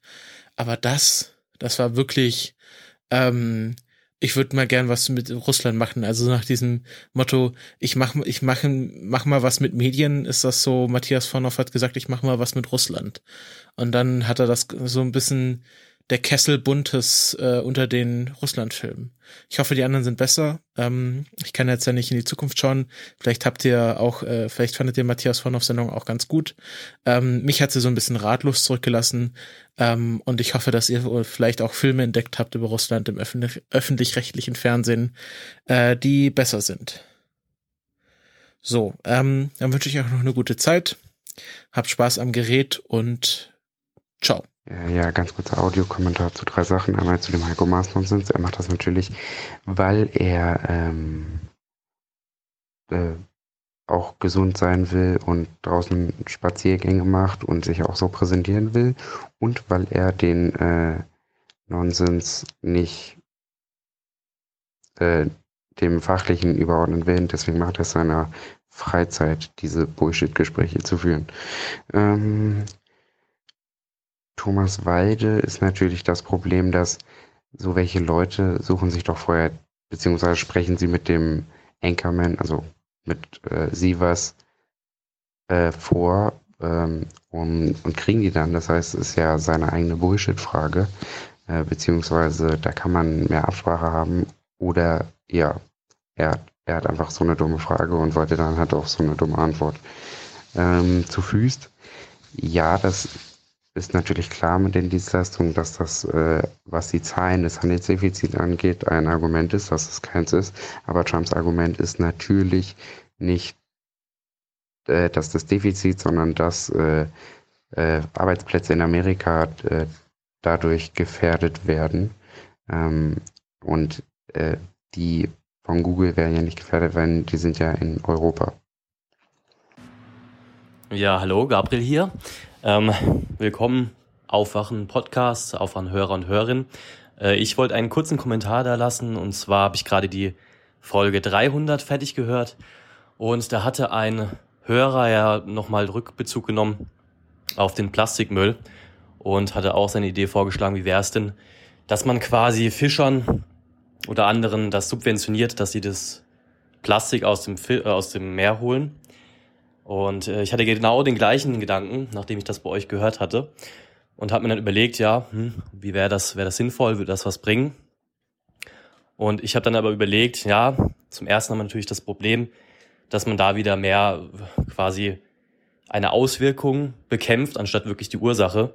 Sprich, an den wirklichen Problemherd wird man nicht rangehen. Oder es wird vielleicht eher gegen die Motivation wirken, da was zu tun. Und äh, zweitens, wir haben ja keine Angst vor Verschwörungstheorien, habe ich mir überlegt, na ja, wenn das dann wirklich lukrativ wird, quasi den Müll aus dem Meer zu fischen, ähm, wie sieht's dann aus?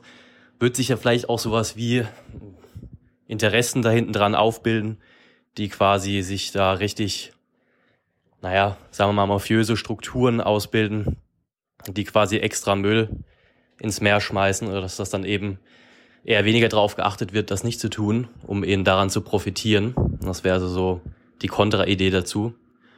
Und äh, auch eine kurze Anmerkung noch dazu, dass ich das, irgendwie, wenn ich darüber nachdenke, mir das ein bisschen ähnlich geht wie beim Fleisch. Also ich denke, ich wäre prinzipiell dafür, äh, Plastik eben in dem Sinne nicht unbedingt zu verbieten, aber wirklich deutlich teurer zu machen, so dass sich eben teilweise Produkte, die für den Einmalgebrauch gedacht sind, nicht mehr lohnen. Und ähm, so ähnlich wie beim Fleisch auch, denke ich, ist das halt so, dass das vom Preis her irgendwie total irrational ist. Also Fleisch müsste einfach generell deutlich teurer sein, als es derzeit ist. Also ich finde es echt seltsam, wenn man im Laden einen Burger kauft und der vegetarische Burger dazu sogar teurer ist als der Fleischburger. Und klar, da ist auch irgendwie so der geschichtliche Hintergrund wichtig, dass man eben quasi früher den Wohlstand und die Bevölkerung irgendwie satt machen will. Jeder soll irgendwie Zugang zu Fleisch bekommen. Aber mittlerweile weiß man ja auch, dass das nicht so gesund ist, irgendwie täglich Fleisch zu essen. Von daher wäre es dann vielleicht auch eine ähnliche Idee zu sagen, man macht das einfach etwas teurer und äh, würdigt da auch quasi mehr das, das Leben, das dahinter steckt. Ja, das war nur meine kurze Anmerkung und ähm, vielen Dank für den Podcast. Macht weiter so und bis demnächst. The voice behind A wird immer öfter umgedeutet und A steht bald für Alexa und bis 2070 ist es nur noch 52 Jahre, aber das ist nur eine Verschwörungstheorie, so wie Orson Welles sie voraus hatte. Seven billion people inhabit planet Earth. Of those alive today, only a small number will leave a lasting impact. And only the very few will make decisions or take actions that renew their homeland and change the course of history. History may appear to repeat itself for generations, cycles that never seem to end. There have been times of relative peace and times of great tension. While this cycle repeats, the light of prosperity and innovation has burned bright for most of the world. History is always evolving, and there comes a time when only a few are called upon to make a difference. But the question is, what difference will the few make? The past doesn't have to be the future. Out of the darkness can come the light, and the light of hope can burn bright. What if a people that share a common and rich heritage can find a common future? Their story is well known, but what will be their sequel? Destiny Pictures presents a story of opportunity, a new story, a new beginning, one of peace, two men, two leaders, one destiny. A story about a special moment in time when a man is presented with one chance that may never be repeated. What will he choose? To show vision and leadership? Or not?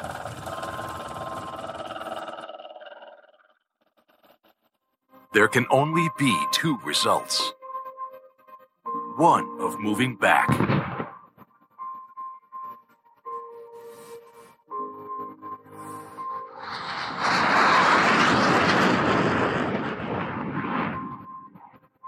Or one of moving forward.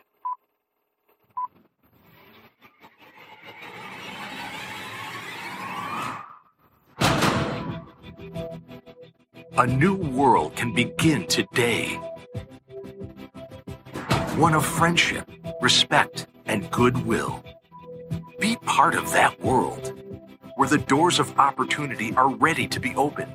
Investment from around the world where you can have medical breakthroughs, an abundance of resources, innovative technology, and new discoveries. What if? Can history be changed?